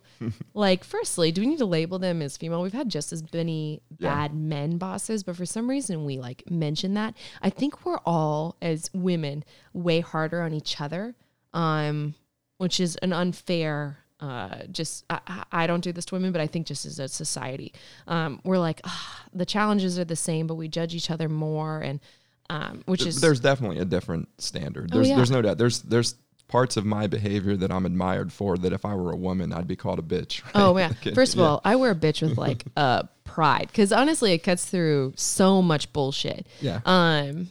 Yeah, like I, it's something that a man told me he was uncomfortable that I referred to myself as a bitch once, and I was like, yeah, well, I'm I allowed to do honestly don't care. like, would that follow into my bitch title if I gave a shit what you thought? like, no, it cuts through. It lets it, it excuses me a lot for what my bluntness. And what's funny is like nice guys always go, "You're so passionate." That's like the key. Like when you know they want to call you a bitch, you're like, God, we see that you're passionate. Yeah. I love it. yeah, no, but uh, as far as like incorporation or or figuring out, um, there's no there's no silver bullet. If there was, like things would be fixed. Um, and it's something where like I say this um, wholeheartedly, where we couldn't find like we it was so hard to find women, um, or non-white people to be on our panels for collective hustle or for Seed the South finding a diverse set of people just to even fucking talk i was like god no well, no wonder like I like when, that people are struggling and people like me like they know what i stand for so i get a yes usually from people but imagine that you're like a white guy Sa- i almost said white guy sally white guy john How dare you? yeah, typical. okay, white guy, uh, Steve. Damn, it's like only names I'm fucking thinking of. um, who like maybe has a white guy angel group, and ninety percent of your angel group is white. Um, as as a woman, I mean, I've I've asked that for name the angel group. Um, how many women have you invested in? How many women are investors in your group? And usually, it's a pretty sad number that they're embarrassed to say. And the first question they ask first is, "Oh, well, what would you do?" And I'm like, uh, it's not my fucking problem. I'm not, you know what I mean? Like that Yeah. really gets my gut. Like I goat it gets my goat. but, but people look at me and they're like, well, uh, what would you do? Like that whole response. I'm like, well, no wonder women aren't coming to you. This is not like you're not creating a friendly environment where even I would go, you know what? I had a guy who thoughtfully thought of, um, he was searching for women, couldn't figure it out, wanted to. And I had someone from um, the Wolfpack Network, whatever their angel group is, um, who came to me, when came to me and was like, yeah, we're struggling to find um, women for our group. And I was like, oh, when's your next event? Because I really liked the guy. He's like, oh, it's at a country club. We we had a moment like that at level. So do you know Rod Garvin from No. the group formerly known as the Chamber of Commerce? I forget what they're called now. They've No. rebranded. But um, Rod's a diversity and inclusiveness um, expert. Like he does Okay. consulting for companies. And so I hired him because I was really worried. At that point, we were maybe 40 or 50 people, and it was almost exclusively white dudes. Like it Because just referral based systems, Yeah. that's how it works. Yeah. Exactly. And um, and so I said, Rod, you know, I'm really. I, I hired him um, as a consultant, and I said, we're we're really struggling. I, I told um, our recruiter that I want I- want at least um, five black candidates. Um, Yeah. know, or minority candidates, uh, and you know, from from our college recruiting, and we found two, and they both accepted jobs at Google or Microsoft. Yeah, and he's like, yeah, yeah. And I was like, I, I just don't get it. And he says, Well, where did you recruit? And I said, Well, Duke, UNC, Virginia Tech. He looked at me like, What the fuck are we talking about, Yeah. John? Like, yeah. and so for us, the first step was start looking in places where they, are. That's probably the Yeah. best. Yeah, besties of advice. Yeah. Yeah, yeah. Well, that and like uh, get and there is a a Cathy Bessant. There is some bitch in your network who is rich. She's there. Yeah. Ask her. Yeah. Like, why has no one asked her to be a part of things? Everyone, Yeah. like, I was talking to someone, they're like, oh, we're trying to get Tepper for our angel group, and I, which is obviously phenomenal. It- guy's got $12 billion. Yeah. First of all, love to have him in my corner. Sure. Like, yeah, maybe Yeah. the woman wouldn't have like the net worth, but there's someone, and you, when you have one woman, the thing is, is they don't want to walk into that room in Catawba with a bunch of guys Yeah. because you know what it is? It's a big giant. Um, it's a dick competition of proving yourself. Yeah. The whole time. Yeah. Like, and that's where um, I equated it to Seed the South. I did this whole thing about football. Mm-hmm. Like in, initially, when I like I talked to you about Sean Taylor and football, like and all that kind of stuff, right off the bat, did you? And this is a real question. Did you instantly think, does she fucking really know about football?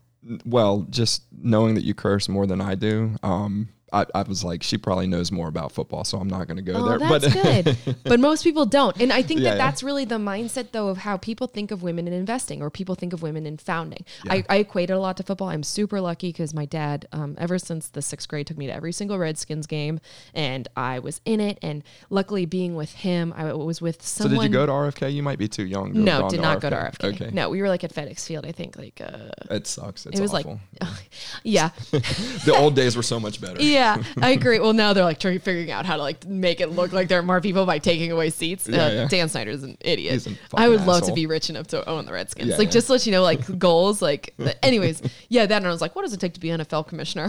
how do we get rid of him? Yeah. Anyway, yeah, because I know Condoleezza Rice wanted to do that. Did you know that? No, I did not. Yeah, and I was like, oh, what a fucking boss move that would be. Um, but I always equate it with um, I had my dad there where I could ask questions about like uh, what's a tight end, What Mm-hmm. is a flea flicker, like what it, like tell me all of these things, and there was a non-judgmental voice who was like this, this, this, this, this, Yeah. and um, having that person who looks at you and and there's no bias, there's like it's just she's learning, she's getting there. Um, m- men forget that uh, we do that for other men too. It's Yeah. like more of a bro thing, like, oh, he's my mentee. For a woman, you look at them like, oh, she's ignorant. like, this bitch doesn't know anything. This is why women aren't successful. Uh, So I love to equate it to football with no one ever, um, they, they don't think that they're being biased Yeah. when they're looking at people. But well, like, there's even little things though. Like I've had I've had women that I take under my wing and mentor, Yeah, and and but but people always assume you're sleeping with them. Oh, like Jesus. it's it's insane. Like and and I'm not complaining white guy privilege, everything else, but like because that. I'm is- super good looking. Yeah. but it is but but it is it's, it's something that everybody like people just assume again The it's back to the mike pence thing You can't think about yeah. the what people give a fuck about though. well, and that's the thing. I never have, but it, it does. It drives people crazy. Yeah, They're like, I- well, but people think it, and I'm like, well, that's their fucking problem. I don't. not Yeah, that, I mean, if I really gave a shit about what anyone thought, I wouldn't yeah. be where I am today. yeah, it, it's just one of those things that, yeah, you gotta like. It's just you gotta push through it, and that's what I always just love for men. Like the next time you're looking at a woman and they're like yelling about football, you know your initial thought's gonna be like, does she really know? See, my mom liked the Redskins just as much as my Which is likes the. Redskins just as much as my dad. Always a so- powerful mom to bring people to like the forefront. But do I still have guys who ask me who's the starting, who's the second string, who's the third string quarterback on the Redskins? Yeah, which is like for the Redskins a real test because you know those quarterbacks. Like they like how many have we had in the last year? Like six. Oh, it's insane. Yeah, yeah. you saw Keenum. you saw Alex Smith sitting in the booth with Yeah. Dan Snyder, and I was like, oh, what a little piece of shit. I never liked him. I never like. I don't know. Sorry, I have lots of thoughts. We should just start Haskin. Case Keenum, he didn't do anything wrong though. I don't know. Well, the, right now it seems like I've I've been pretty uh, hammered the last two games, so I don't really. Yeah. Uh, I- but like, I think that our defense is the problem. Josh Norman now. has been dropping the ball a bit, but our safeties too have been sucking Yeah. it. Yeah, Yeah. that's what like he, the last that like that go route that they had the last time that Josh Norman, man, he was just getting clobbered. Yeah. but the safety was nowhere to be seen. I That's think he thought it was supposed to be dropped, but yeah, like I don't know. It's just one of those things that um, I like Josh Norman though. He's taking. I do too. Yeah, so like I have a really hard time being judgmental of him. Uh, but Swearinger, I think, was a bad loss. Like it's just like I don't know. I, I don't think it was Case Keenum's fault, uh, but I also don't love him as a quarterback. I think he stares right where he's going to go every single time. Yeah. Pay, did you notice that? Yeah. I, it Big time. annoys the shit. Like pump fake, do something, Yeah, like yeah. anything. Yeah, so I'm interested to see how Haskin plays, just to like mix it up. I Is he think starting tomorrow? I don't think so. I didn't see that. My husband wants to have. I th- I did originally want Antonio Brown too before the whole. Red Uh, yeah. For the, I don't think Dan Snyder is above that. Like, come on. Like, um, but yeah, Who, who was the player that we courted? We courted two players in a row who had domestic disputes last year. I can't remember who it Oh, was. um, no, I don't remember their names. Yeah. But yeah, I know what you're talking about. yeah, we have like a classic running with that, but we can't find a fucking wide receiver. Like the last great wide receivers that we had were maybe um, I loved Sant, uh, Santana Moss, Santana Moss was um, awesome. Pierre Garcon, um, uh, Randall. Um, what's his name? Fuck, Antwaan Randle El. Yeah, yeah. Randle El. His, when he did his thing, he's like Antwaan Randle El. Yeah. um, yeah, no. And then Chris Cooley was my ultimate. Like I, fu- I loved him. Yeah. Um, Jordan Reed's a piece of garbage. Like I don't even know why he's still on the team. He's amazing, but he's like that Ferrari that's always in the shop. right? Um, Like, yeah. amazing win. Like I was like, that guy is injured all the time. That's what I mean. yeah, we finally have like lines that are starting to work. Like our classic issue. Sorry, now we're going to football, but I our know. classic issue has been more about like defensive and offensive lines being hurt. So, anyways, yeah, we can go into the next topic. So you were recently accepted into an, Oh, an yeah. accelerator program. yes. Is that correct? Yes. Okay. So how do you think about these types of programs? What made you decide to do it? Yeah, because I think I mentioned to you that I'm not a fan of accelerators, Yeah. and I've been very vocal about that to my um, my people uh, who are founders in the community. Just So you, because, so you hate them, but you're going to one. yeah, I decided it's an open decision process, so it had to be something in the accelerator that made me like. There's something specifically in it for Vishion um, to the same problem where you have investors who might not be, they see it like I'm not in their lane. How can an accelerator be in my lane when I'm not like a stereotypical, whoever is setting up the program, probably not, unless you're Arlan from Backstage Capital or somewhere that it's a female raised thing. Like, how are you right for me? Um, other than that, it's a checkbox for investors. I've always thought it was an investor boot camp. I sought out my advisors. Um, I like have really great advisors from like Zillow, um, someone who was the VP of sales from Origin to like a few years ago at Houzz. Um, so he gave me like insight into how they built everything and things like that. Good luck with your mentor madness, finding and someone who's better at mentoring me than my mentors. like, do you know what I mean? Yeah, like, yeah. how could you possibly pull someone Yeah. from me? So, um, for me, like what they were bringing to the table was just grooming me for their demo day, which didn't feel like a satisfactory enough reason to go into an accelerator. Now, that's not bashing anyone. Now, if you have issues with what I just mentioned that I am good at, then that makes a fuck ton of sense. Um, I'm very lucky, to your point, to have entrepreneurs in my family. Like my dad this weekend. Because I'm embarrassing, is helping me with my due diligence packet. Because Nice. they, yeah, because I needed help with a um, an accounting issue. He has an accounting background, Okay. and um, yeah, one of the due diligence, they're like, yeah, you did not do this how we wanted it. And I was like, yeah, because I'm not a fucking accountant. And I'm not going to waste money during due diligence hiring an accountant. Yeah. So my dad literally was right before I got here, like, oh, your bank statements are missing. I was like, But that's is- it how is- hashtag white privileged I am.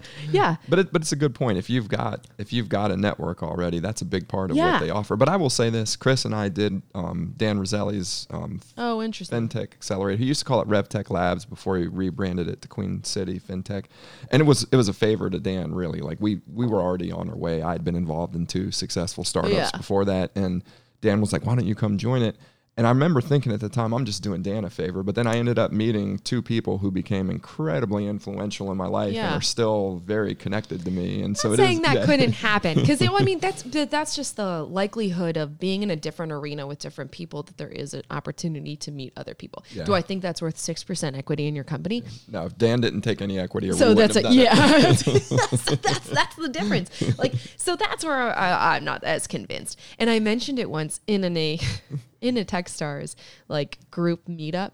And I was like, how can you really justify like what are you bringing to the table? And someone in the back of the room was ba- or in the front of the room, this guy looked at me and basically said what I said is it's a boost investor boot camp. And he went, 90% of their startups get fundraising. How can you say that when uh, like 90% fail or something like that? Yeah. And I would love to challenge the stats on Yeah. like really their success rate. Oh, I, I don't believe any of Uh, none of any it. I think it's all bullshit. And it's, it's it's, Erlich a sales. Bachman type of bullshit, right? It's- yeah, it's a sale. Yeah, exactly. It's I mean it's a sales thing. Um, whereas okay, so I am going into an accelerator. this accelerator is different. Uh, no, so this accelerator is focused specifically on um, a pain point of us, and it made total sense. So there is it's a marketing yes, it's a marketing focused accelerator. Um, and marketing is such a big component of what we're doing, seeing as our biggest, like, uh, what that question of uh, what's your biggest concern that keeps you up at night other than fundraising? Um, is users getting users doing the right marketing with the limited budget that we have to accomplish that. And then this accelerator is focused on um, their mentor madness is agency madness where we get marketing agencies who are pitching us ideas for not only like just think about that. The shitty agencies that we don't go with or probably they're still probably great. I don't know why I called them shitty. Um, but they'll pitch ideas that we'll still get to pull from. We basically get like a marketing retreat out of this, and then at the end they still do your investor fundraising thing, which is my secondary concern. Um, so like they're hitting all of the boxes for me. That is an actual need for my business. What's my biggest pain point? I would say, um, even though we have a CMO, marketing. Yeah. Because if you think that if you think that we're the smartest people in the let's just say the galaxy like let's just really spread it out um like no we're not and i love to see people who've experienced it with the startup budget you know how many startups don't even allocate money to marketing Yeah. Well, which is crazy. It's I, I, my head of sales at Level. He used to. We used to always joke. Um, I don't remember the exact context, but we were talking once about recruiting versus sales, and it's like you never say we need to stop selling. yeah exactly You do say we need to stop recruiting. We've got enough people, but Yeah. you never say we've sold. We've sold everything we want to sell, boys. Let's. Boys, sorry, boys and gals. I always boys and gals. I always appreciate men who realize in real time. This is something in San Francisco. They must train those people out there. They're all like, yeah, all the ladies and the men in the room. And I was mm-hmm. like, oh my God, they're remembering to mention ladies in this, even though, well, they were looking mostly at ladies. It was a founder university from Jason Calacanis that was focused on underrepresented founders. Okay. So the whole room was pretty much women. Maybe it made it easier, but Yeah. you were looking right at me. yeah, yeah, that was that was bad. It's okay. I I like don't I fit into bro culture a little bit? Definitely, I know. definitely. I pride myself on it actually. I, I tell Maggie that she's more one of the boys than I am. Yeah. so- It makes it easier. And I do think like if you're wondering what's the tip for women to get in, and that sucks, like don't change yourself, but like make it easier to fit. I don't know. I think that's everyone. It's easier when you fit in to sell it. Yeah. So yeah, you learn like like my tip for everyone when because my husband struggles in networking is um I, every morning I wake up I read whatever like the biggest news on Twitter is for the day because that's all fucking everyone does, and then um I just like read a few tidbits about sports, read a few tidbits about everything. So if someone mentions it, I Yeah. know at least one liner where you look at me. If you know one line, people just think you're a genius. Yeah. You don't actually have to be good at it. Yeah. Just deflect. Yeah. No, that's it's funny. That's where I get most of my news is That's it. Twitter Yeah. or Reddit. That's Um, it. Yeah. just like you only have to know one thing. You don't have to be an expert on all things. So I tell people who are bad at networking, like just study a little bit about everything and then mention one fun fact. And people are like, wow. Yeah. well, that's that's interesting. Um, what do you th- is that what most people get wrong i- in networking? Then I Or- think so because um, I think a lot of folks where they get nervous with networking is um, a uh, that uh, that thing that people don't want to know about you. Uh, they don't ask enough questions. Yeah. I'm sitting there the whole time, like just railing off questions. It's so easy. Like, and if you're someone who's an introvert, um, I would just have three questions in your back pocket, like Mm-hmm. just the typical three. My my dad's an introvert, and uh, he literally asks. It's something I picked up on. He asks the same fucking three questions all the time. Oh, Um, really? yeah, he does, and but it works for him. I like, yeah, it does, and people respond. It's really not that hard. Um, and then I play off of it for, for when I worked for him. I was usually the person who like kind of drove the banter, but um, yeah, he's a huge introvert, uh, but he makes it work, and that's how. So, uh, but I also just think like being a jack of all trades, not never, never, never dislike anything. Yeah. Like I don't really love NASCAR. You mentioned like the the, The what are those? Kyle Busch's the Kyle nuts. Busch's lug nuts, and I was like, oh cool, yeah. I don't really like NASCAR, but I don't like give a fuck about NASCAR yeah, either. but, it- yeah, but you don't say that. Like, never Yeah, go yeah. into a room and be like, "Bleh, football," mm-hmm. like, like, yeah, Yeah, this.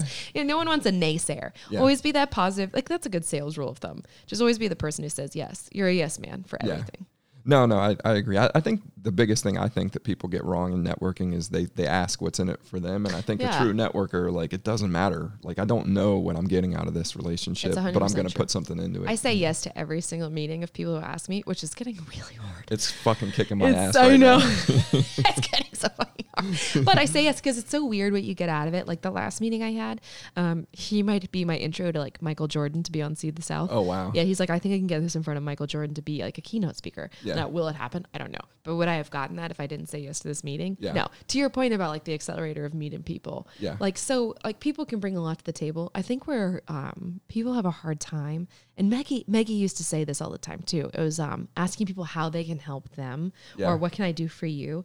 Um, such an air like an unnatural feeling for investors. And i didn't really understood or understand what she was saying when she said it the first few times because i had her on our first collective hustle Okay. panel. And um, now i get it because you know what investors are dealing with is deal flow and issues with figuring out like how to find the right people or get interconnected outside of their own area or uh, xxx typically if you ask enough questions it comes up in the conversation and you can easily find out how you can help someone. But Yep. um yeah that's uh, I, I under- now understand what she meant Yeah. but blatantly thinking like at the end of the meeting how can i help you i Yeah. thought that sounded like such a dick thing to say but i now i People know ask, what she meant People ask me that at every meeting, and I'm like, honestly, you can't. Nothing. Yeah. I'm on- I thought I met you as a favor. like, what are you talking about? I Yeah. know. I didn't everyone. ask for this meeting. I am the so popular one in this. Ugh. Yes. I know what you mean. Yes. people ask that, and I'm uh, like, I you ju- know, like I don't know. I know. That's the whole thing. It's a dumb Like, question. Yeah, yeah. Like, no, I- if you didn't think about it in the middle of every single person who I meet, I instantly think just based on what they say, I can introduce them to one person. Yeah. And I mention it right off the bat. And I use that as my token, like my get out of jail free card for later for when I need something from Yeah. you. So people think I'm just being nice, but really what I'm doing is setting the groundwork for what I need you're you're making later. a deposit. You're gonna. Oh yeah, You're gonna withdraw all the later. time. Yeah. People are like, "God, you're so nice." I'm like, "No, I'm not. yeah. How am I going to This is use my your own li- self interest. Oh yeah, there's someone you know. I don't know who it is yet. Yeah, yeah. Like you can't if you don't know what the ask is, uh, just ask. Like figure out how you can help that person. Yeah. But I also think that's like the power I have as being someone who's super connected. I don't think a lot of people can do what I can do only because um, I would say I pretty much know everyone in the Charlotte ecosystem, yeah. except for you. Like we didn't know each other. Isn't know. that weird? that happen? yeah. Where have you been? and it, it was Allie that introduced us from Task Force. Yeah. Right? Yeah, yeah. And I just met her, She's super Abby. Abby, not Allie. Way to go. That's such a Sam Smith move. I Abby. Sorry, Abby. I never mention names unless I'm like best friends. Just Yeah, yeah. because like I forget people. Yeah, yeah. No, so so Abby just was like, I, I was I was talking to her because I'm going to interview somebody who wins this Task Force X Okay. thing that they're do, some um, pitch competition Yeah. that they're doing, and I'm going to interview for the podcast. And so I'm telling her about it, and she's like, and I was like, I, I don't have enough women on the podcast. you know? Oh. And she was like, Oh, you got to meet Sam. Like it's. The token woman. Yeah, exactly. She's going to be the token woman. Yeah, and I'll be the woman who connects you to other women. It's gonna be great. Yeah, yeah, yeah. I mean, what's nice is like, what a great title to have. Yeah. like, yeah, man. I really set myself up to be awesome. I'm not even that cool either. That's like the funny thing. Would you define me as cool? I would not. Like, I think you're pretty cool, Sam. I don't have any of the elements of coolness. like, that's what sucks. Well, what goes into a cool person? I don't know, like unachievable. Like, uh, like that's what I have. uh, One of my advisors is really fucking cool, and like I get nervous around her all the time. She's an interior designer. Well, this is like, I guess it depends. I think what you find cool is the things that you could think you can never be.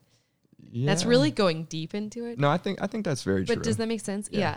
So like my interior design, like everything that I'm afraid of, I told you like on Instagram, she's perfect at it. Like, Yeah. and um, I met her and I was like, oh my god, I want to be her best friend. She's so bad, and I know she would never be my best friend. Like, yeah, yeah, Like, and that's so rare when I meet people and I'm, um, I feel nervous around them. And she was one of those people. I was like, please love me yeah. just what do I have to do?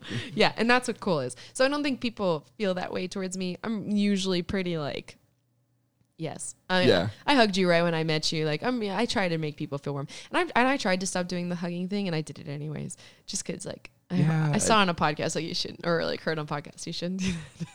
No, it's it's weird though. Like I like In I the always Me wonder Too about age. Well, but Stop hugging people. well, like so it's funny. My my mother in law is like a kisser. Like when she sees people, she hugs and kisses them. Oh, on and the I'm, mouth. no, no, like Oh. on, the, on the like on the cheek. Okay. You know? And um. And, and I so want to try that, but I so Oh, can't. don't. Yeah, don't. Yeah, no. I would definitely recommend not doing that. But but it's funny she does it, and it's not it's not like it's not Old creepy. people get away with that Yeah, stuff, yeah, yeah, exactly. And that's like great. Or my grandmother, her name is Granky. She does that shit. But Yeah. Granky gets away with whatever she wants. Yeah, Granky's the law. Yeah. So So b- before I let you go here, um, just we were talking about networking, and I've I've got one of these um friends. I'm not going to say his name. Every time I get an email, I'm just like, oh Jesus Christ, I don't want to meet this person. but Uh. every time I meet them, and almost like nine times out of ten, it's on point, and I Yeah. so I like make myself. I have to go to these Yeah. these meetings. Do you, do you have anybody like that, or how do? Do I have to tell their names? no, no, no, no names. But I'll be honestly with the business, how busy I am. I feel that with every email that comes in, and not Yeah. to be like, and I've, tr- I've tried really hard in like my repertoire, and you get this too. Like, do you try not to say that you're busy just because you're like people are probably really annoyed with me saying how busy I am? well, it's funny. I, so I don't know if you know Eric McCoy. He's the founder of Heels.com. Mm. Yeah, he no. sold it for they, they were doing five million a day in revenue. Uh, he sold it to JustFab. He bought it back. We we we subleased from him as he was moving a bunch of people offshore. But um, Okay, I've heard his name before because people associated successful. him with me for just because of fashion or whatever. yeah, go yeah, he owns Stacks, the gym. He owns a couple food trucks. Oh. yeah, yeah.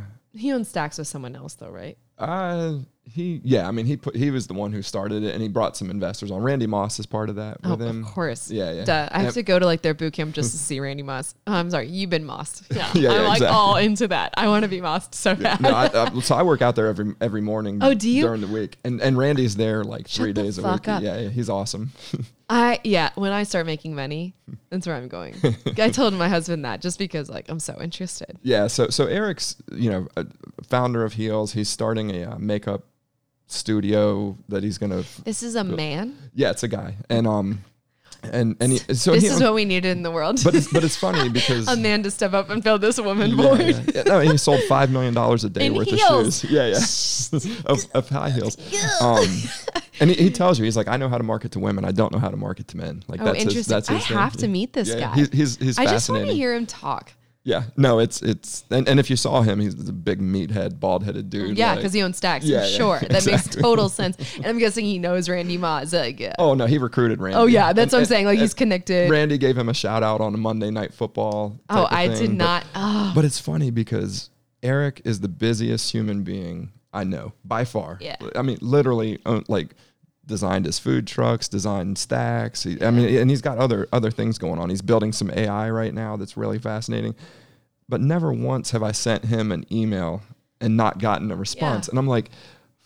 "Fu- How many people tell me that they're so busy? And it's like, no, And this is a genuinely busy human Person. being who, oh yeah. when I need something, like gets back to me. So I try to I try to live up to that. I don't I don't always do a great job with it, but, but I think that to your point, like uh, one of the biggest things I had to learn as far as like time management when I was Mm-hmm. an entrepreneur is just figuring out like um, what does busyness mean to other people? Because Mm-hmm. I very much like um, Amir from Rabu is one of my really good friends, Mm-hmm.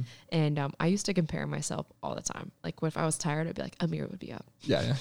Yeah. That's how I am with Eric. I'm like, a- yeah. yeah. Eric wouldn't give up on you have this. that one person you're like, yeah, he's up, he's on his Peloton. Yeah. Yeah, he's doing like he's working out and shit. Yeah, I'm not doing that. But he, I'm, at least I'm up. Yeah. like, that's that's why I'm like, yeah, during this time you'd be talking to his kids. Like I always excuse myself whenever I fail for that.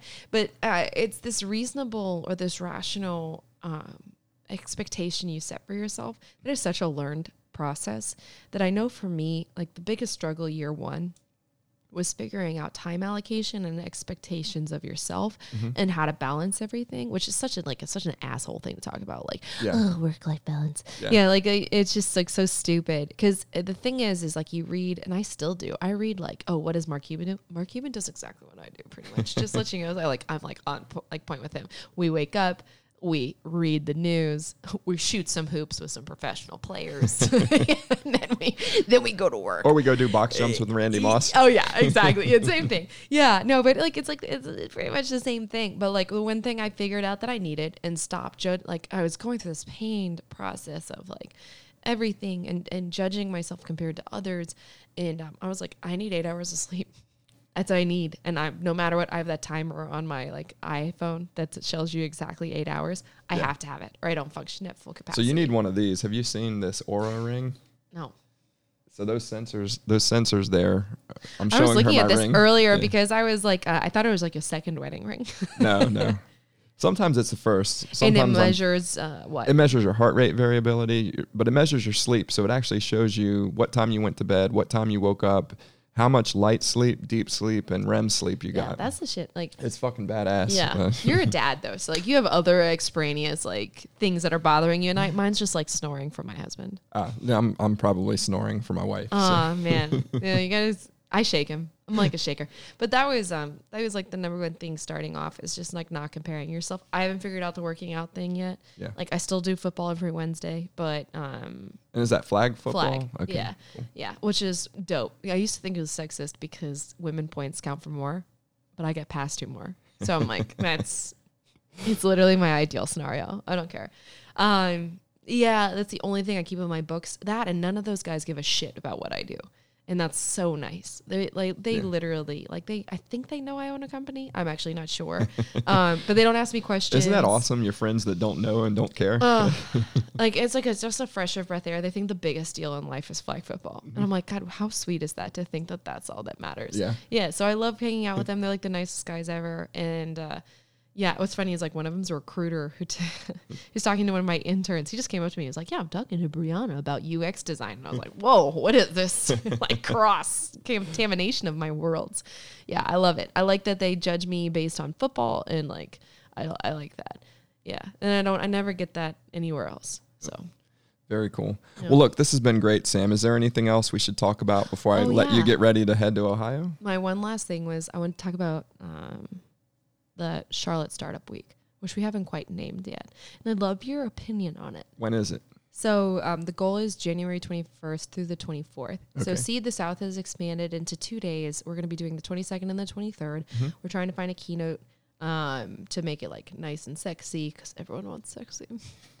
um, but we're hoping that like they're and I've challenged maybe in a mean way. I kind of have like I told people to put their money time where their mouth is because I'm really tired of hearing people bitch about like shit that's going on. You know how easy it is to throw an event Yeah. like i'm sorry i run a company and i can still do this i did hire someone to Coordinate. Yeah. do everything but but still like they, you can micromanage people like find a way Yeah. like if you think that you're an ecosystem leader like step up uh, like this is a, a a goal of ours to be if you want to be in a startup area you have to start acting like it like uh, there's plenty of places that have startup weeks and we have never well in my i've only been here for five years so i've never done it or seen one I haven't. I've never even heard of a startup week. Here. What is? Yeah. Is, is it like a?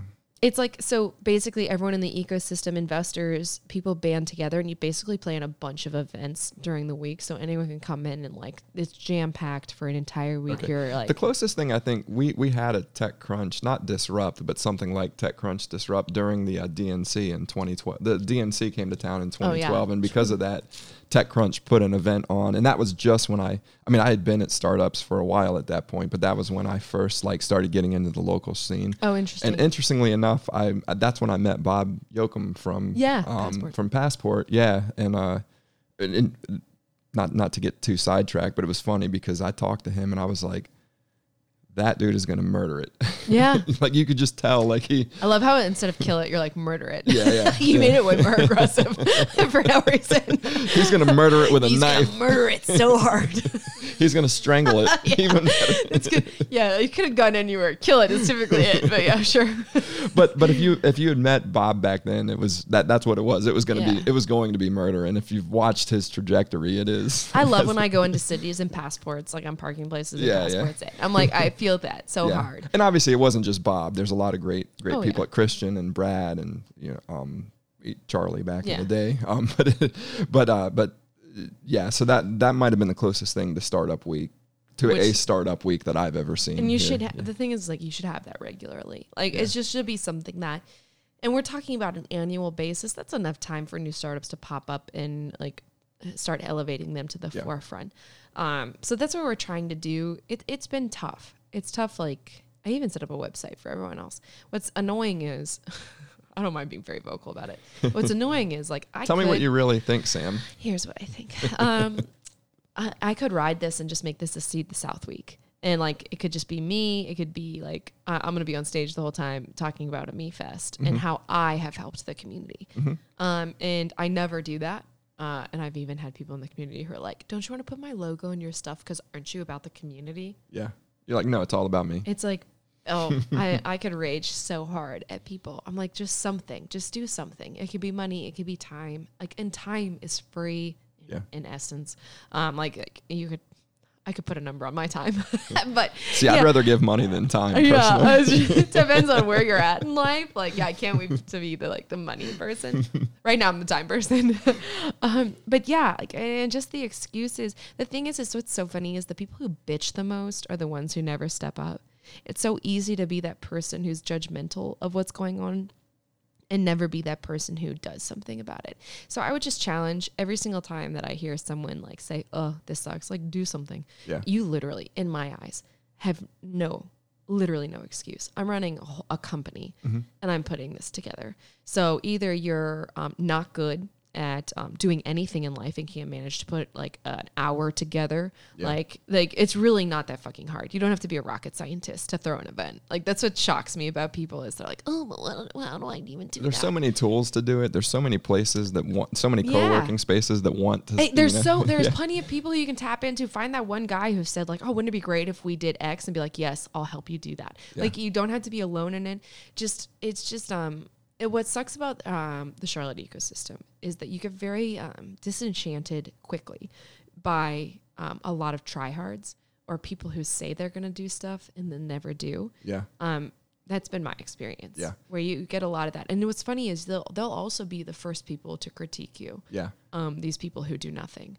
So it's very There's there's a lot of those, but there's also a lot of Vic Howies and Juan Garzones. That's and- true, but those are- and Dan Roselli's. so and- let's be honest. Juan is helping me with Yeah. this whole startup week, and Dan is always right there too. Like, yeah, oh yeah, for every X, or there's Greg a Y. Greg Brown or Uh, you know, there's and so Greg many. Brown is right there. You named the only people I think who have helped me so far. But you have Laura from uh, Venture Prize, uh, Julie from Davidson. Um, those people um, who are the people that will always be there. But Yeah. you'll have you have so those are your rare exceptions. I'll say that. Yeah. Like you have a I have a list of maybe sixty people now, and you mentioned like the Yeah. six people who are like right there. Yeah. Well, it's it's funny. Um, Greg Brown, I have the exact opposite reaction of my unnamed friend. Whenever Greg sends me a note, I'm like, sweet. I love Greg. Greg is like one of those guys who um, is a consistent or is a constant, and he's always trying. I don't know.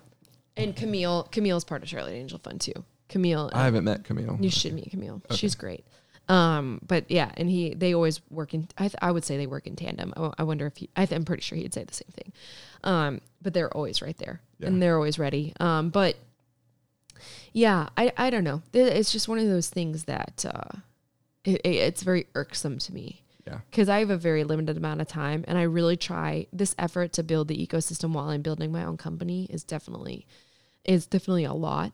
Um, and the only if you want to know the only reason that I do it is because of like the great Lizzo once said, "If I'm shining, everybody's gonna shine." Nice. Yes. But no, it's if they are elevated, let's say someone in this group who I'm helping, they get it. Like or they make it. They take their shot up. They they do something great. Yeah. Um they'll I, I'm hoping if we set up this ecosystem that was kind to them, um, you'll have the ability to come back and be able to feed into it. To your Yeah. point, I think there are a lot of entrepreneurs out there who experienced this adverse reaction and um, are very anti-ecosystem. And I'm not saying wrongfully so, yeah. because um, it have, you, have you met Steve Amedio? Do you know Steve at all over at Techniques or TKXS now? No, he, I don't. He bought a bigger, or he bought a, a competitor up in Raleigh and they rebranded it TKXS. I don't. He, he's another one of those like Eric where he's the busiest human I know. Like he's running this wildly successful ag tech company or ag data company. Um, and then he also runs the um, one of his friends died of cancer and he started a thing called All In to Fight Cancer. It's this huge benefit that he does every year where like 500 people show up and play poker and and uh, like they donate all the money to, they donate all the money to uh to, to, to fighting cancer but it, Yeah. again it's one of those people in the ecosystem he's he's always been a big investor he's always been you know and like Eric he owns a CrossFit gym he's he's, he's busy but he's always out there like in the community just making Yeah. it happen and I think that's what Charlotte is lacking I, I, nothing against the pure community folks, but I think you need to have entrepreneurs before you have an entrepreneurial community, and that's where I think we're we're lacking, unfortunately. No, I is agree. guys like Steve or Eric or Oh, I agree. Yeah. And that's what until I make money, it's not really gonna matter. That's like is unfortunately like like I'm trying, I'm setting like a foundation, but until I have money to feed back into it, yeah, I'm just another founder trying to figure it out. Um but that's what we had a bunch of investors from Silicon Valley come and sit and talk to us about like uh, and where they said we weren't unique and Mm-hmm. what do we need and they were like oh you need a super angel investor like your Paul Judge Mm-hmm. um, you need someone in here who's going to be that um, intermediary between uh, like uh, pre-seed and seed because people here are seed investors or like a late Brad Feld seed. type. Yeah, Brad Feld, who I Yeah. tr- I'm trying to get for Seed the South, and Techstars is like, yeah, we'll give you someone else, Oh. which is fine. Anyways, um, yeah, I But tried. it seems like you could get him because he comes to the board meetings for Avid. He's on Avid's board, right? So like, yeah. you, oh, I should marry. Well, so Techstars is trying to put a um, Techstars here, Mm. and they're struggling to find corporate sponsors. Ah. So they came to me to ask like who, because you know, I know all that shit.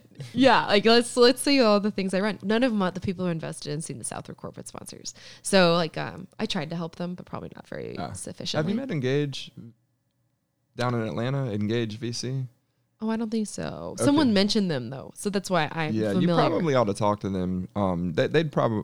My guess is they would invest in you. So what they Oh. are. Uh, That's great. Ti- Thiago is the managing director, and he's got a partner. I can't remember his business partner's name, but um, basically they went to all of the corporates, or not all, but the biggest corporates in Atlanta, and said, Yeah. "Look, you want to innovate. You you can't innovate, but you can invest in innovative companies." Right. And they, I shouldn't say you can't innovate. They, ca- these companies Uh, can't yeah, innovate. I know you yeah. know I know what you're saying. The theory, yeah. yeah, yeah, yeah. And uh, and so they took uh, you know million, two million from.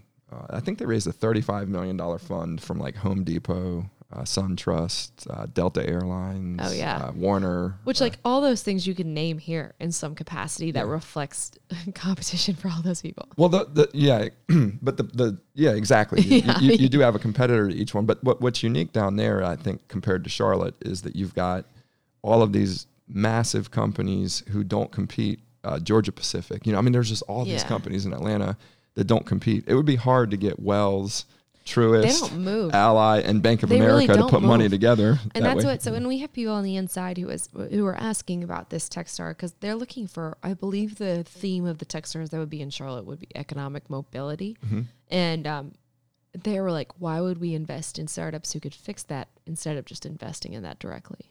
Yeah, and that's where like you're seeing a Yeah. contentious like way of but in general like i haven't seen them put money towards anything so yeah. Well, like and that might be just a really great excuse they're great at it um but i mean the same thing for the city though i haven't seen a lot of investment towards startups here Yeah. so with seed the south like one of my biggest goals is just bringing up these issues to the forefront talking about it as a community and maybe finding a way to um, collaboratively speak about it so that we can find a better I way need to I need to connect you to Thiago and Engage. I think Oh, they'd yeah. be a good partner for Seed the I'd love it. They, they've invested great. in probably 20, uh, 20 different companies. I would love that. Yeah. Yeah. Well, obviously, I'd love that. Well, they- Anytime you get money, it's I, great I think day. they'd be a good investor for Vishion Oh, too, it's just, good, just yeah. because of the Home Depot That's connection. what's well, you know what that sucks. That's the hardest thing about my company, and I've never actually said this aloud. Is um, I get a lot of con- dual connections Mm-hmm. where people are like, "Oh, you'd be great for Sam for X and X," and every time that happens, the person like never feels interested. They're like, "That's too much for yeah, one." yeah. Yeah, so like I have to pick cherry pick. So Mm. like that if you're wondering like um like what's the hardest thing about being the ecosystem, one of the ecosystem leader people is that. Yeah. Where like Christy uh, or someone connected me to Backstage Capital and it, she never responded. And I'm pretty sure it's just because like she's like, "Oh, they need us for Which one? Yeah. See is, the it, is South it Vishion or is it Seed the South? Yeah, and of course, if you're asking me which one would I pick? Fucking Vishion. Yeah. Yeah. yeah. Sorry. Hands down. Sorry guys. Bye. Yeah, like I'll make it. Yeah, anywhere, but I don't give a shit. Well, well, this has been great, Sam. Thank you so much for uh, coming and drinking mimosas with me on a Sunday. Oh my gosh, was this a pleasure? ladies morning. This is what you should have all of your ladies. All my ladies. oh my, if you're listening, Chrissy, I don't have a lot oh of my ladies. God, just if you're listening, this is ladies morning. John and Sam. it's great. Don't you feel good though? yeah, definitely. Yeah, it's like a good buzz. Yeah, yeah, definitely, definitely. Well, look, best of luck to you, and I look forward to talking. I'm gonna, I'm gonna have to have you back in to interview after the accelerator that you don't want to go to. Oh yeah. Oh, don't tell them that though. Like it's more like it's great for the company. I don't feel like going. But yeah, yeah, yeah. Does that make sense? Is that does. all accelerators? I don't know if people are open about that stuff. I, you know, I don't know anybody that loves accelerators, but they exist for a reason. That's it. Yeah. So I'm super excited for my company. I'll miss my husband. That's it. I'm sure he can fly. People have kids. They have like really good excuses. They're like, I have kids. I'm gonna miss. And I'm like, oh, I'm desperate and need my husband. Yeah. Sad. All right. Well, well, cheers. And again, we'll. Oh, we'll, we we'll should like physically soon. cheers. Yes, Yeah, to us. Did you hear that, guys? I think they did. I heard Okay. it for sure. All right. Take care, Sam. Thanks.